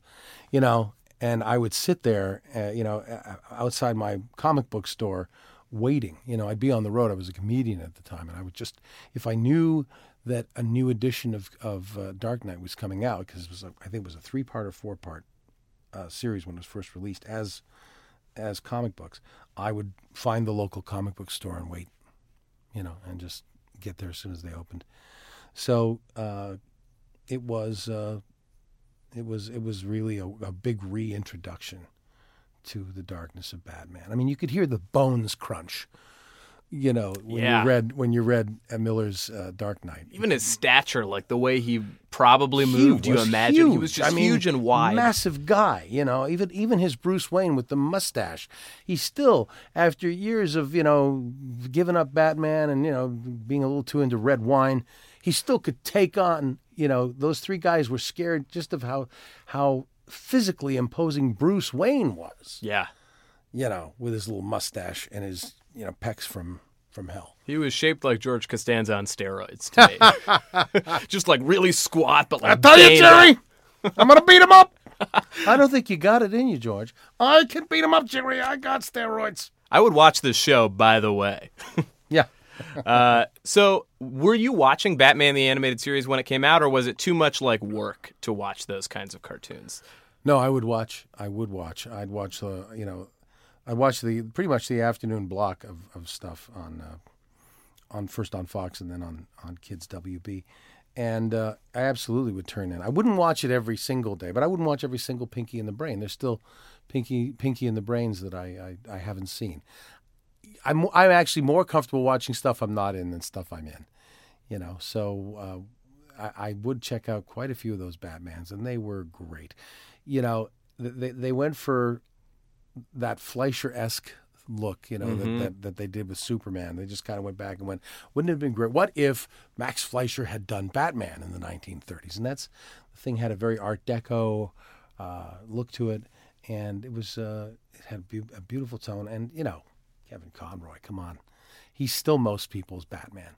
I mean, we hear that at conventions. If I'm with Kevin at a convention, they'll say, you know, you're the Batman I grew up on, not, not you know, not, not not necessarily Keaton or or or Kilmer or Clooney or well, listen, they gave they gave it a yeoman's try, but you know, of, of those three, Keaton's the only one I would really. That's doff- too bad. Clooney Clooney to. will never work in this business Yeah, again. he really blew it. That that. I heard a story that he peed in the bat suit while they were filming. Really? Uh, look it up on Wikipedia. Maybe we will never know how to fact we- check we- that. this is a source we can all trust. Um, wow, peed the bat suit. Yeah, I guess he was so furious while they were filming, and then like it was so hard for him to get out of the suit that he just peed himself during that, which I love as an image. it's like George Clooney, one of the most successful actors, is peeing a Batman suit. And then Arnold comes and goes, "Watch out for yellow ice, Batman."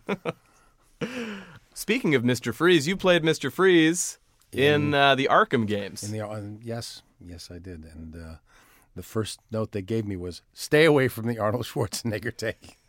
Whatever you do, we don't want anything resembling Arnold Schwarzenegger."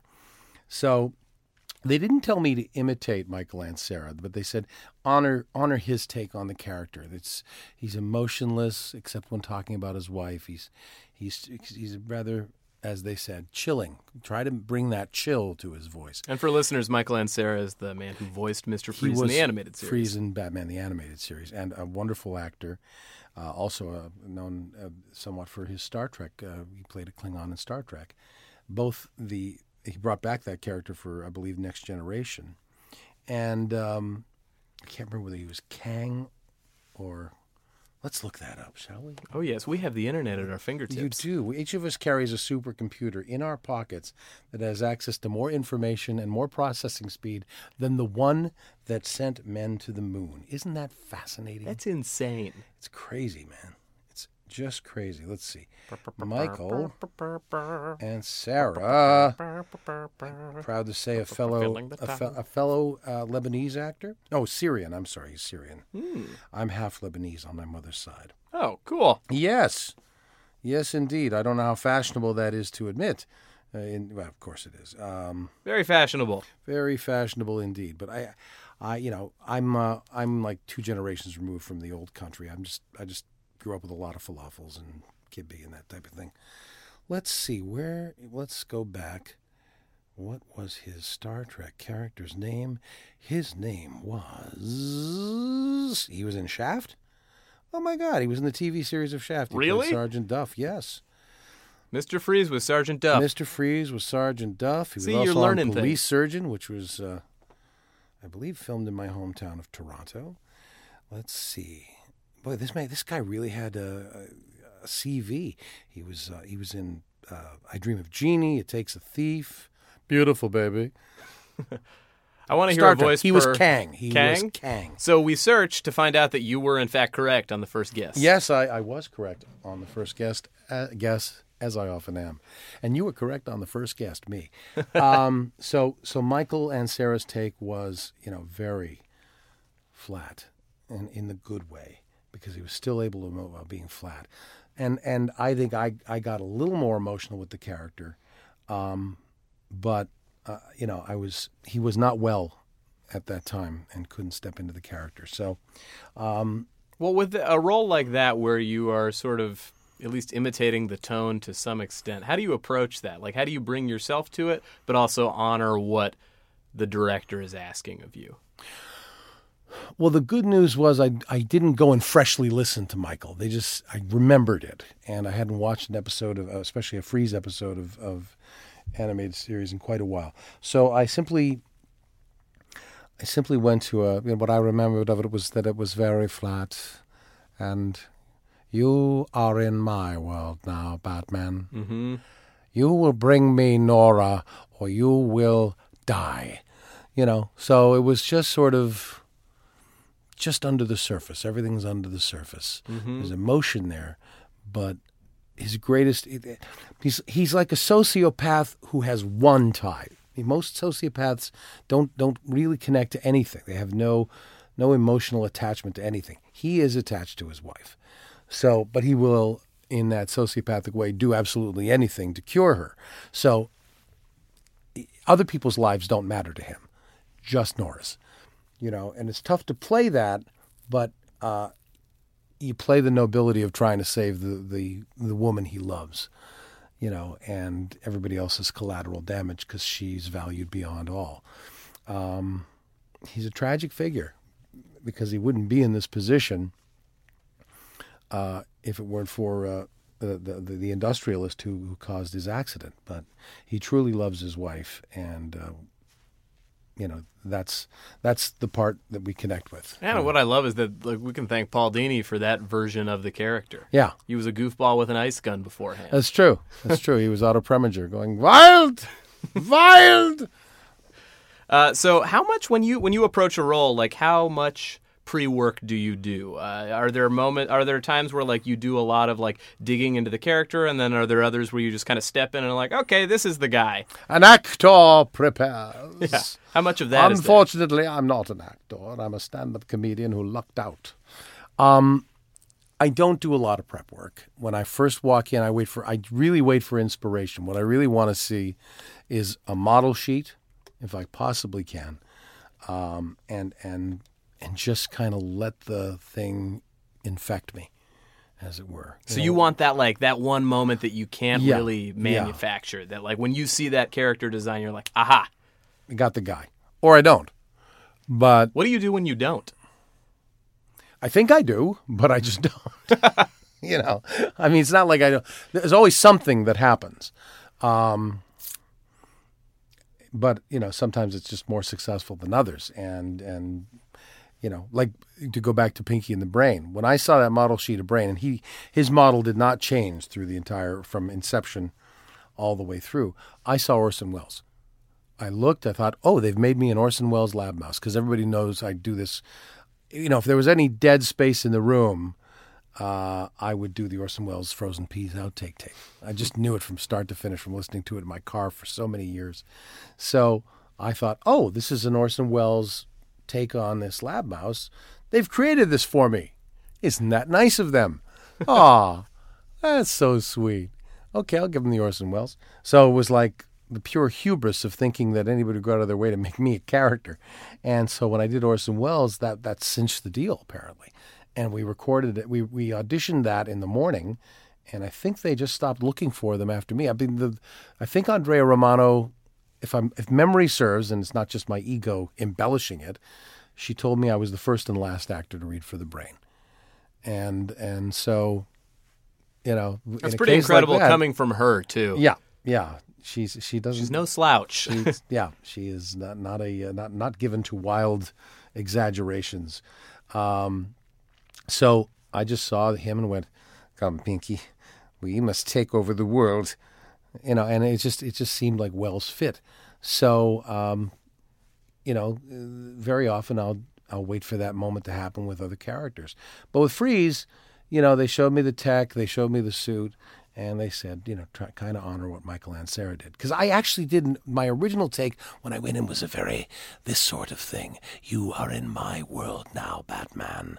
I thought, what if the man's vocal cords had been completely frozen?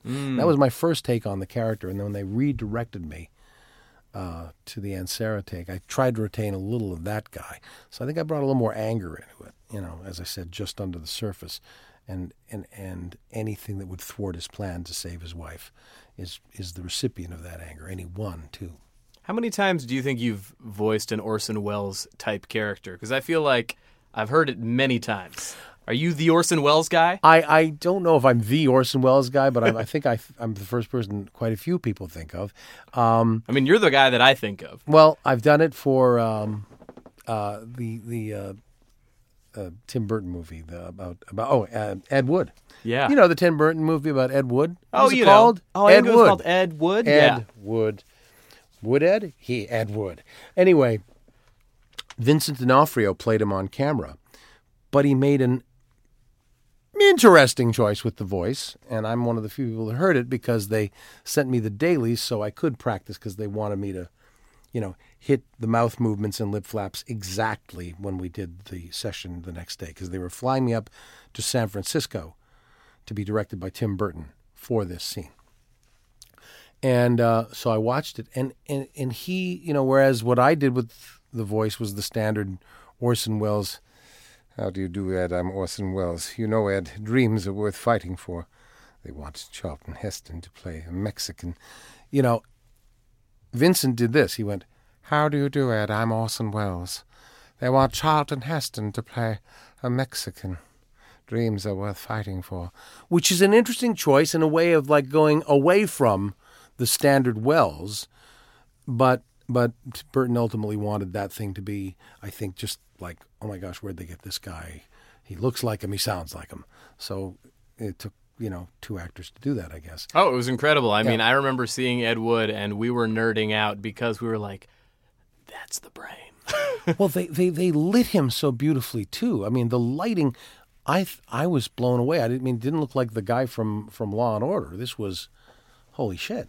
Where'd they get this? I thought maybe for a second there they'd done a they'd perfected CGI, which now they have perfected CGI so Well, well. but at the time, they yeah. could, they could actually reconstruct Welles's face, and I could just do the voice, which would be wonderful. Um, I think, I think I'm pitching a movie right now. It's called C.G. Wells. C.G. Wells. Forget H.G. Wells. This is the new thing. Yeah, he C.G. Wells. Uh, so why don't we back up and talk a little bit about how you got your start? So you, you were talking about uh, you're from Canada. You're from Toronto. I am originally from Toronto, although I, yes, I was I was raised in a little town called Timmins, Ontario. Oh. Quaint little town full of miners and lumberjacks. Um, it's, it's far more industrial now, but when I was growing up there, it was it was very very.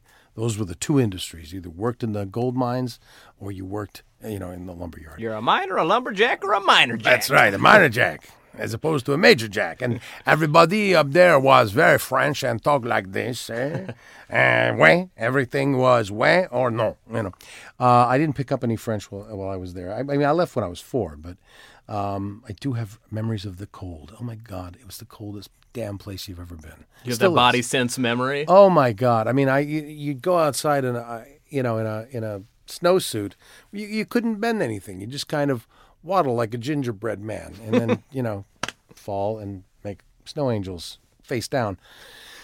It was it was a cold, cold place, but it was the first place that I was introduced to microphones because my father was a local newscaster up there at the CFCL, and um, it was that was the the tiny you know three watt station that they had up there, and so I would I went in to the the station and there's a picture of me sitting at the microphone. I'm three years old, and my grandmother writes our future radio announcer, and it's sort of funny that she had that because a lot of stuff I do did, does end up on Yeah. the radio.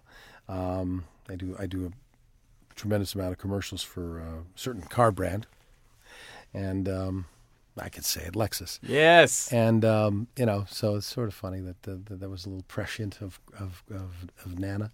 Was your family supportive of like any sort of artistic pursuit? My father was because as a as a broadcaster, he also there's I've, you know there's this little trove of pictures. Uh, you know, he was in a theatrical troupe when he was in uh, Catholic boys' school. So the boys had to play girls. So there's a picture of my father with a little tiny mustache in a wedding gown. But so he pursued a little acting when he was younger, and and then the radio career. He actually did some television in Ottawa, where where he was doing little news, on camera news, and game show hosting. But he was the French version of the two English speaking broadcasters of the same station. So there was CBC English and CBC Radio Canada, which was the French side. So the two English guys who took the news hour and the bingo game and all that were Alex Trebek and Peter Jennings. And then my father did their shows, you know, both both of their work in French. And uh, So he's twice the man that they. he's twice they the man that Trebek is. No, I'm kidding. Alec, if you're listening, sorry. He's Uh, a big fan of Batman the Animated Podcast. I bet he is. That's all he's listening to. Um, so I actually know his daughter though. That's the Oh, really? part. Yeah. What is Batman the Animated Podcast? No. Uh, yeah. uh, Maybe she listens. Uh, Nikki. So, at any rate, uh, he so having and then like he, he left. He just went. I can't make any money in this. This is not. You know. And and he got into investments in the stock market. That's a whole other thing. But um, but he was supportive. And one thing he said to me early on when I first started dabbling in stand up comedy, he told me, he said, you know, you're not a workaday guy. You're not the kind of guy that's going to be able to go to an office and listen to a boss and fill out reports. You will be happier following whatever dream you have, and I want you to do that. I want you to, you know, don't be a don't be a Joe. He said, follow. You've got a talent, go for it. And I think a lot of a lot of parents, uh, you know, I hear it you know, for decades, the parents did not give them that message. Said, have a fallback plan, have something else you can do. My dad said, if you have a fallback plan, you're going to take it. So just do this. Just do this all the way and make sure it's, make sure you, you know, shoot for the brass ring. And that way, if you, you know, get the lead ring, you still did okay. It's a pretty rare and incredible philosophy. yeah, for a but parent. having, ha- I think, I think he, he was in touch with his own regret about not pursuing an artistic career. And, and my son now is 21 and he is uh, his passion is music you know he's a guitarist and a singer and uh, even uh, he's actually a very good bassist as well and all he wants to do is music so i give him the same message you know just go for this go for it i'll support it in any way that i can and uh, just know that it's you know not that everything's going to fall in your lap but do it because you don't want to be on your deathbed wondering what if I'd gone for it as a musician? What if I'd gone for it as a comedian, as an actor? You know. So uh, I um, I always thank him for that. My mother, on the other hand, wrung her hands. She was always very proud, you know, to go down to the comedy club in Toronto, this place Yuck Yucks, where Jim Carrey started out and Howie Mandel started out, and and and uh, Norm Macdonald was uh, was his where he was birthed uh, comedically, um, and she would love to go down and see the show, but she had that parental worry that things weren't going to be okay for her little boy in Los Angeles. so, but so far things have worked out. Yeah, I'd say so. At some point, you transitioned kind of from doing stand up and, and comedy into like full on voice acting. Yes. Uh, what was that point? What what what Well- triggered the switch? Well, unfortunately, I mean, there was, uh, you know, thank thank goodness for Marsha Goodman. I, we we discussed her before we started recording. Uh, Marsha Goodman saw something in me. I was I was doing stand up at the Comedy Store, and around about 1984, this woman Nina Nissenholtz from the William Morris Agency, who had just more or less created the voiceover department, was in the audience, and because I was with them for stand up comedy, and I had an agent named Aaron Cohen who was her best friend. And Aaron, God rest his soul, he was one of the first uh, casualties of the AIDS crisis back in the 80s. Um, and uh, so Aaron brought uh, Nina down. Nina took one look at me, heard my act with its you know 40 impressions in, in five minutes, and said, you know, you can turn that into a voiceover career. And I said, well, I always I'd been told that was a closed door, but all right, if you think I got it, I'll go out on auditions, sure. You know, and I was lucky; I still had stand-up comedy. So, if you know, if I didn't get whatever she was sending me, and she was having me in like once and twice a week, and I wasn't booking anything, but because I wasn't, you know, just focused on that and going, oh, I really need this job, you know, I was just like, okay, all right, and and I'd forget about it. And I just, you know, go do my gig on the weekend uh, if I was touring with Rodney Dangerfield or, you know, doing doing a comedy club out of town. And it took a year before I got my first job. But that first job was Inspector Gadget. And it was Marsha who not only came down and saw me at this comedy store with Nina, but also had me in, you know, to record. She made me the chief. She put, then put me in Ghostbusters. yeah, you were Egon. I was Dr. Egon Spengler. I collect spores, mold, and fungus. And then into Dennis the Menace, where I got to meet and work with Phil Hartman. What was that like? Oh, he's great. You know, I mean, he was just a terrific guy. I didn't know any of his work. I was not a Groundlings um, uh, uh, uh, person. I did not. I, I only. You know, I spent so much time in stand-up comedy. I didn't. And this is where I. This is a regret of mine. I wish I'd investigated more improv and sketch comedy in my early days. And you know, uh, so I. I only knew him as a voiceover artist, and so we were doing. We were doing uh, Dennis the Menace, where he was doing uh, Mr. Wilson and and Dennis's father. And then one day he comes in and says, uh, "I got Saturday Night Live," and I said, "Oh, you're kidding!" Oh, I and I was like going, "How do you go from voiceover actor to to to Saturday Night Live?" And I I didn't know he was a groundling, you know. So I was. You know, I, I was I was I was thrilled for him, but I also wanted to know the roadmap to that because that's kind of what I had wanted in my stand-up comedy days. Um, you know, so that said, Phil goes on, and I take over his parts because if I sit next to you, I can kind of absorb you. I'm kind of there's almost a Sylar esque kind of thing that happens. Sylar from Heroes. Sylar from Heroes. Who you did the voice for in Boy, the beginning? you really have done your homework. Well, yeah, it's true. I was the I was the vocal Sylar in episode two, uh, but Jeph Loeb, who's been a friend for for decades, uh, you know, he said, "Sorry, we're going to go young with this character, but your voice is what we need right now. It's we need a Spacey esque kind of thing." He said, "If Ke- Kevin Spacey were were this character, what would you do?" And I didn't do a Spacey impression because he definitely didn't want me to do that, but I went to like this sort of dark but yet somewhat friendly, charming place for for Sylar's voice.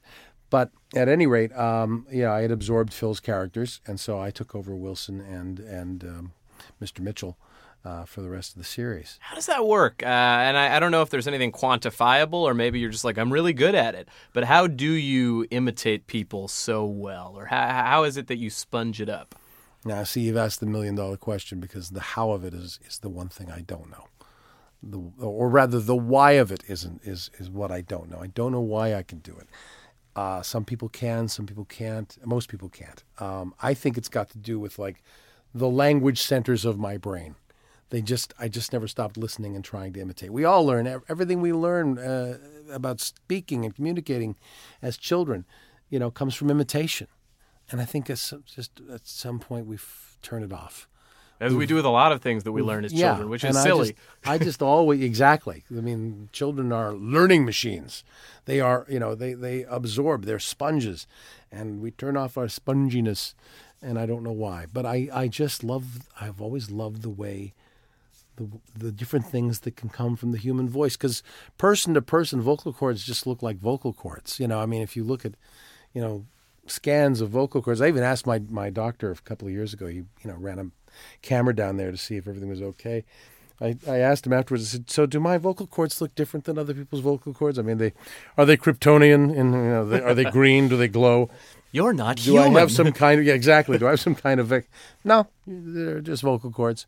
So I don't know. I just know what to do to to to do things with vocal tensions, and there's a lot that goes on with uh, you know just the whole structure of the throat and the mouth and the, the sinuses and you know I mean it's just like I just doing different things with your jaw can change the timbre of your voice. Now, do you ever practice, or at one point did you? Like, were you looking in a mirror and like, okay, if I do this with my face or my jaw, then this affects. No, I always area. worked more with. I always just worked more from instinct, and I and I Uh-huh. just worked. I was not like Jim Carrey Mhm. worked in front of a mirror forever when he was when he was doing impressions, and I you know I've known Jim since he was 15 years old, so but Jim would work tirelessly until he got the face exactly right. And that was the brilliance of him as a mimic was that he didn't just do Bruce Dern's voice. He could elongate his face almost like a Don Martin cartoon and and you know and make his mouth really small and low and pouty the way Bruce Stern had. So he'd be like this, you know, and, and this is Uncle Brucey speaking. and I can't do it anywhere near as well as, as, as Jim did. But that was Jim's genius was that he worked on the entire physicality. I was always I had one or two voices that I did where I I I, I assumed their their persona, you know, their their their physical persona. Um, Peter Falk was one of the first impressions I ever did. Now today you guys can't see me. I'm in a big, almost Orson Wellesian beard. My hair has gotten long, but when I'm clean shaven, it goes over a little better. I cock one eye in and I go, "Excuse me, sir. I'm sorry to bother you. That, uh, but." Uh, these shoes that you're wearing, you know, I can get a pair that look like that for about twenty dollars. I'm on a policeman's salary. That was a good Falk. Uh, I, I'm sure you know that. yeah, As you wish. for the younger people, that's right, Princess Bride. Actually, all those younger people are now forty. So, um, so anyway, I uh, that's that's kind of how I do it. So I work more just orally and just what sounds right to me. So you got into voiceover kind of. Uh, Marsha Goodman gave you kind of like your first big gig. my first like five big gigs. She just kept putting me in everything, and you know she was my champion, and and I truly owe her my whole career. She's a very kind, wonderful. I know human you know her. I know you've. you've yeah, I just worked with her. I mean, I'm working with her a little bit right now on a Yeah. show, and it's amazing. She's just tremendous, and uh, you know she she took up the cause of let's give Maurice LaMarche a start in the business. I, I- you know, I mean, and you know, I mean, I, I, I, I hope I, I think I came through on my end, did my part, and was was a decent enough actor for it. But um, you know, Ghostbusters, we did 106 episodes of Ghostbusters, and then uh, uh, into Dennis the Menace, and then into the Wonderful World of Tex Avery, and then I started getting work with other studios. You know, so uh, you know, it's it's integral to have someone who who takes you on. And Yeah, it feels really difficult. At least from somebody in my position, it's like, man, like I go out a lot, but it is hard to book stuff. It Uh, can be, but then but then you if you keep giving it's, it's this is an old Dwayne Hickman thing. If you keep giving them you till you is what they want, you'll have your day in the sun. And that's, good for anything, Yeah. any sort of artistic endeavor. Mhm. But I feel like it takes a while to learn that. Like uh, It does, but and and and, and I'm uh, you know to say to, it sounds hypocritical for a mimic to say it, but really everything everything I do and everything I bring to it is still it's still informed by me. You know, and I, it's me walking into the studio. It's not it's not you know Egon. Uh, so I am giving them me until me is what they want, and then we filter me through what I think Egon Egon Spengler would be. I get I get a lot of people saying to me, and I no disrespect to Harold's memory, but when I do these comic cons, I get meet hundreds of people in a given weekend who say to me, "You're the Egon I grew up with." Sure. And you know, Harold did two movies, and you did 106 episodes. So to me, you're Egon. And I, I don't. I they say that in response to me, you know, giving Harold his due because he's the template. He's who I, you know, did my Egon based on. I was the only one allowed to get away with an impression. I mean, I went into that uh, audition, and Michael Gross and Joe Medjuck said, "No, mim- no mimicry, no impressions. Don't do the people from the movie." So, I got in the studio and looked at this sketch of Harold Ramis uh, of, of Egon, and they had made him blonde, and they'd put that weird Twinkie in the middle of his head or a ho ho. I guess it looked more like a, a, a, a vanilla ho ho. But anyway, I looked at it and I went, I got nothing except Ramis. Shit. So I started reading and just Ramis came out and I thought I'd completely, you know, screwed the pooch on that audition. And when they gave it to me, um, um, Michael said, when we heard your Ramis, we went, all right, he can do a guy from the movie. Nobody else gets to. so it was it was kind of fun. Um, but I mean, I do something like that, and uh, it's still it's still me. It's not Harold. It's me. So that's I. My encouragement to you is just keep plugging, man. Plus, you got this. Yeah, you got the podcasting world, which is the hottest thing in the world. I can't I can't think of a podcast to do. If I could, I'd I'd, I'd do one. But Hey, if you ever want to do a podcast, let me know. okay, you'll be on my podcast. Oh yeah, great. Yeah. I'll talk about my no career. uh, so I'm just getting into podcasting now, though, so I'm I'm totally digging the fact that I'm here with you. I mean, I just like listening to them. I'm like now that's all I listen to, and it used to be like I'd only listen to to jazz. Now I'm like it's like I got no time for anything else, and then talk radio. But now it's like, it's all podcasting. There's so much good stuff. There's so and across the board, so many different topics. If you've got an interest, there's a podcast. yeah. It's if I'm doing laundry or driving a car, I'm listening to a podcast. Walking, it's fantastic. Oh yeah, absolutely. I mean, I walk my dogs much longer. My dogs are exhausted, and I'm still listening to the James Bonding podcast. Not over yet. Ooh, Matt Gourley, what a great human. I love those guys. He, uh, I met him. He did, uh, you know, when I was in college, he was teaching theater, and he Mhm. came and we had an improv group, and he taught us uh, improvised Shakespeare. Oh, wow. And so I've known him since then, and he's truly one of the nicest human beings. Uh, they both sound like they're incredibly nice guys. I don't know and Matt very so well. knowledge, so knowledgeable about James Bond. In fact, I've got a fantasy where they let me come in. The one Bond movie they haven't covered is uh, the the spoof Casino Royale from 1967. They've covered everything else, and I thought if I could just go in because I know that movie backwards and forwards. If you want to talk about uh, you know geekness, uh, I mean I love Batman, but I watched that movie and then I saw it in the theaters. Record, and I recorded it when it was on TV. And when I say record, we're talking about 1968, 69. I meant I have a cassette recorder, and I'm st- I'm holding the microphone next to the television until my arm falls asleep because I loved Woody Allen. I loved this new guy that played Le Chiffre, this new guy to me at 11 years old, Orson Welles. And the first thing that, you know, I mean, I I learned Orson Welles off the outtake tape, but at 11 years old, when I heard him going, "I'm going to have to have that check, Mr. Bond. I'm going to have to have that check, Mr. Bond," I was like, "That's a great voice," even at 11 years old. And plus, Daliah, Daliah Lavi was in it, and I had a tremendous crush on Israeli actress Daliah Lavi. Um, Little Woody coming out? Yeah, I would love. No, this is a family broadcast. We can't talk about that. anyway, um, I loved I loved that movie. So um, yes. Gourley, Uh, Mira, get him in there. Get me in there. I'm, I tell you, I can talk about I can talk about Casino Royale. I can do it.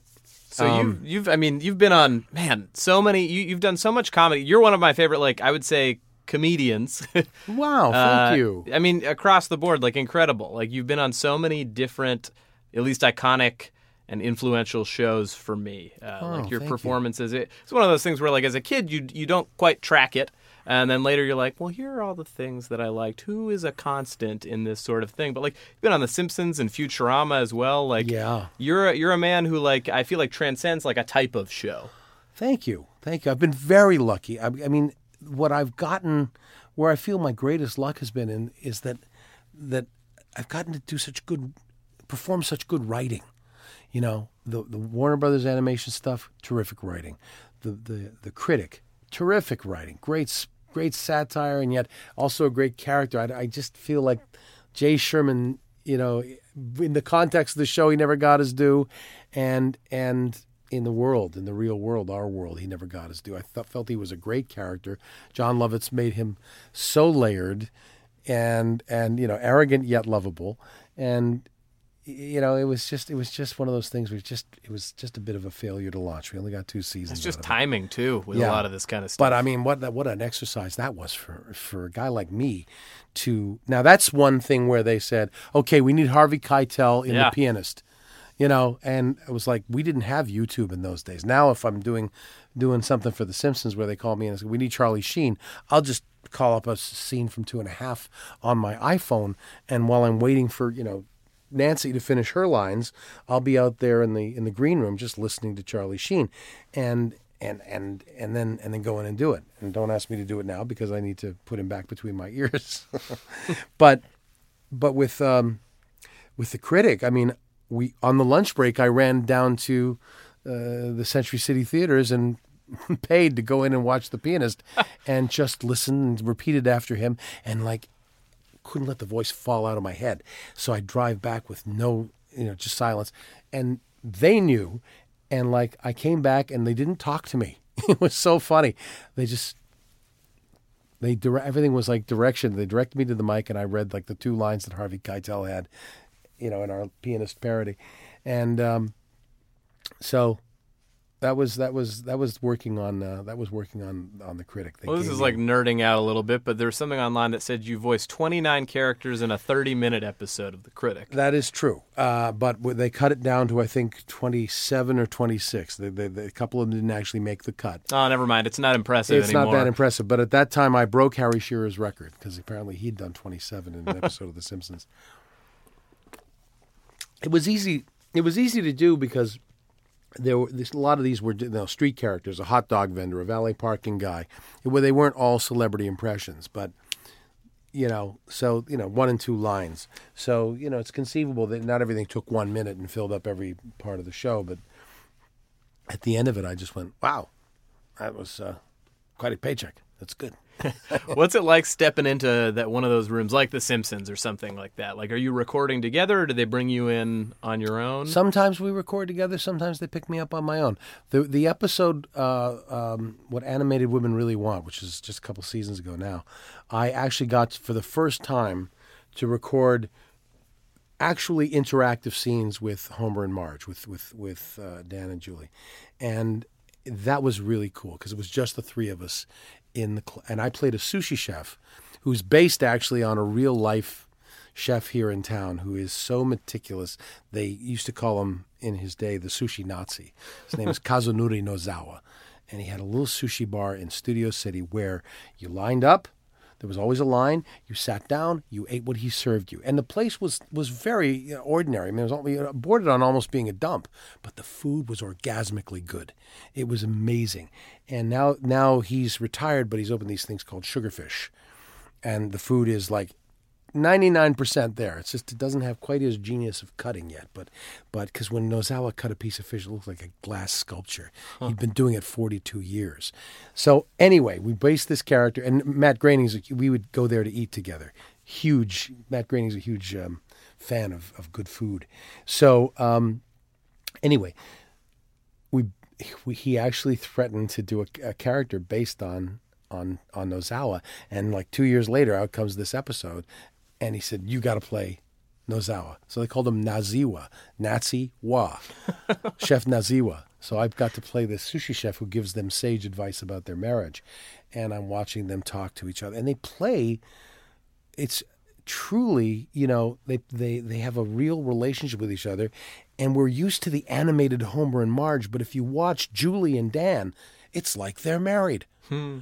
You know, and you you know, Yeah, it's they've like- done it long enough. It's like the animated the animated characters kind of stand behind them, but you're watching Julie and Dan and going, I believe these two people as married people too. You know, the the work is there, and they, as you say, they've been doing it the, the ten thousand hours or more, and they're phenomenal. They're I wish. I, I I've seen some of Julie on screen, and she's amazing. I Yeah. wish there was more of that. Yeah. Uh, not that I, I mean, I love her as a voice actress, but I mean, it's just she's in a Woody Allen film. Oh yeah, and she's she was. She's never allowed herself to be filmed doing the the the, the Marge voice though. Really? Yeah. Doesn't want to Um, break the magic. Doesn't want to break the magic, but I, as getting to stand there and watch them play it, I became that fan, and I was like, I had that after 30 years in the business. I had that holy crap moment where I just went, I'm standing here with Marge and, and Homer. I mean, look at these two people. How did I get to be here? I felt so just so blessed in that moment to be part of that, you know. And uh, so yeah, that's that's cool. Futurama was a Oh, super yeah. cool working experience. I mean, everybody in that cast was is is genius, and and we had scientific and comedy geniuses writing the thing.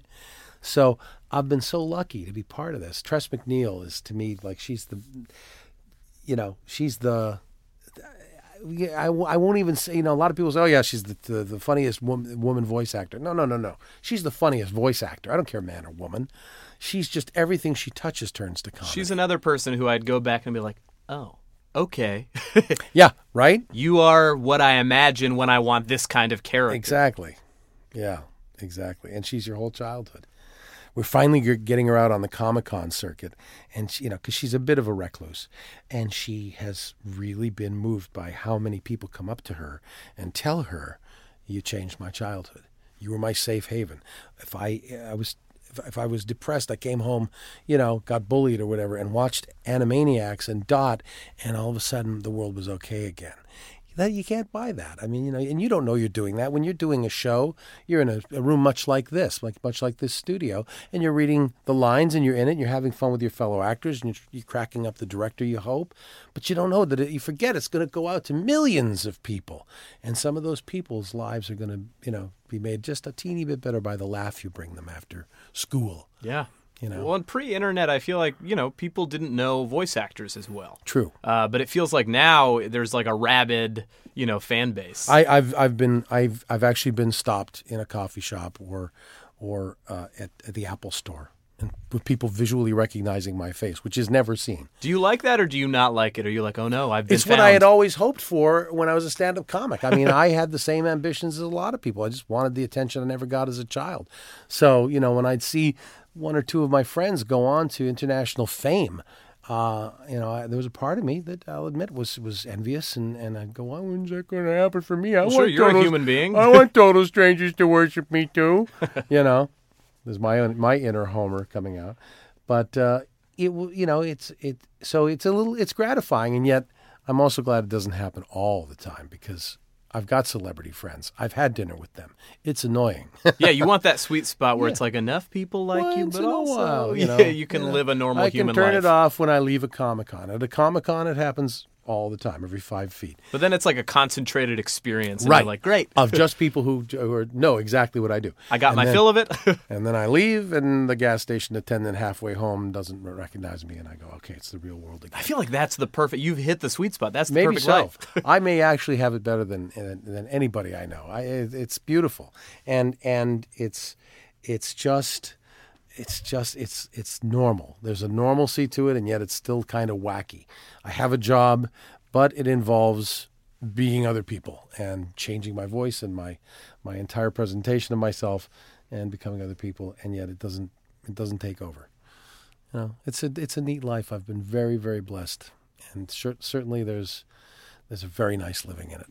Well, thank you so much for sitting down with me. Is there anything else you wanted to talk about? But did, did we cover enough Batman? Because I know this is a Batman pod animated podcast. So did we talk enough about the experience?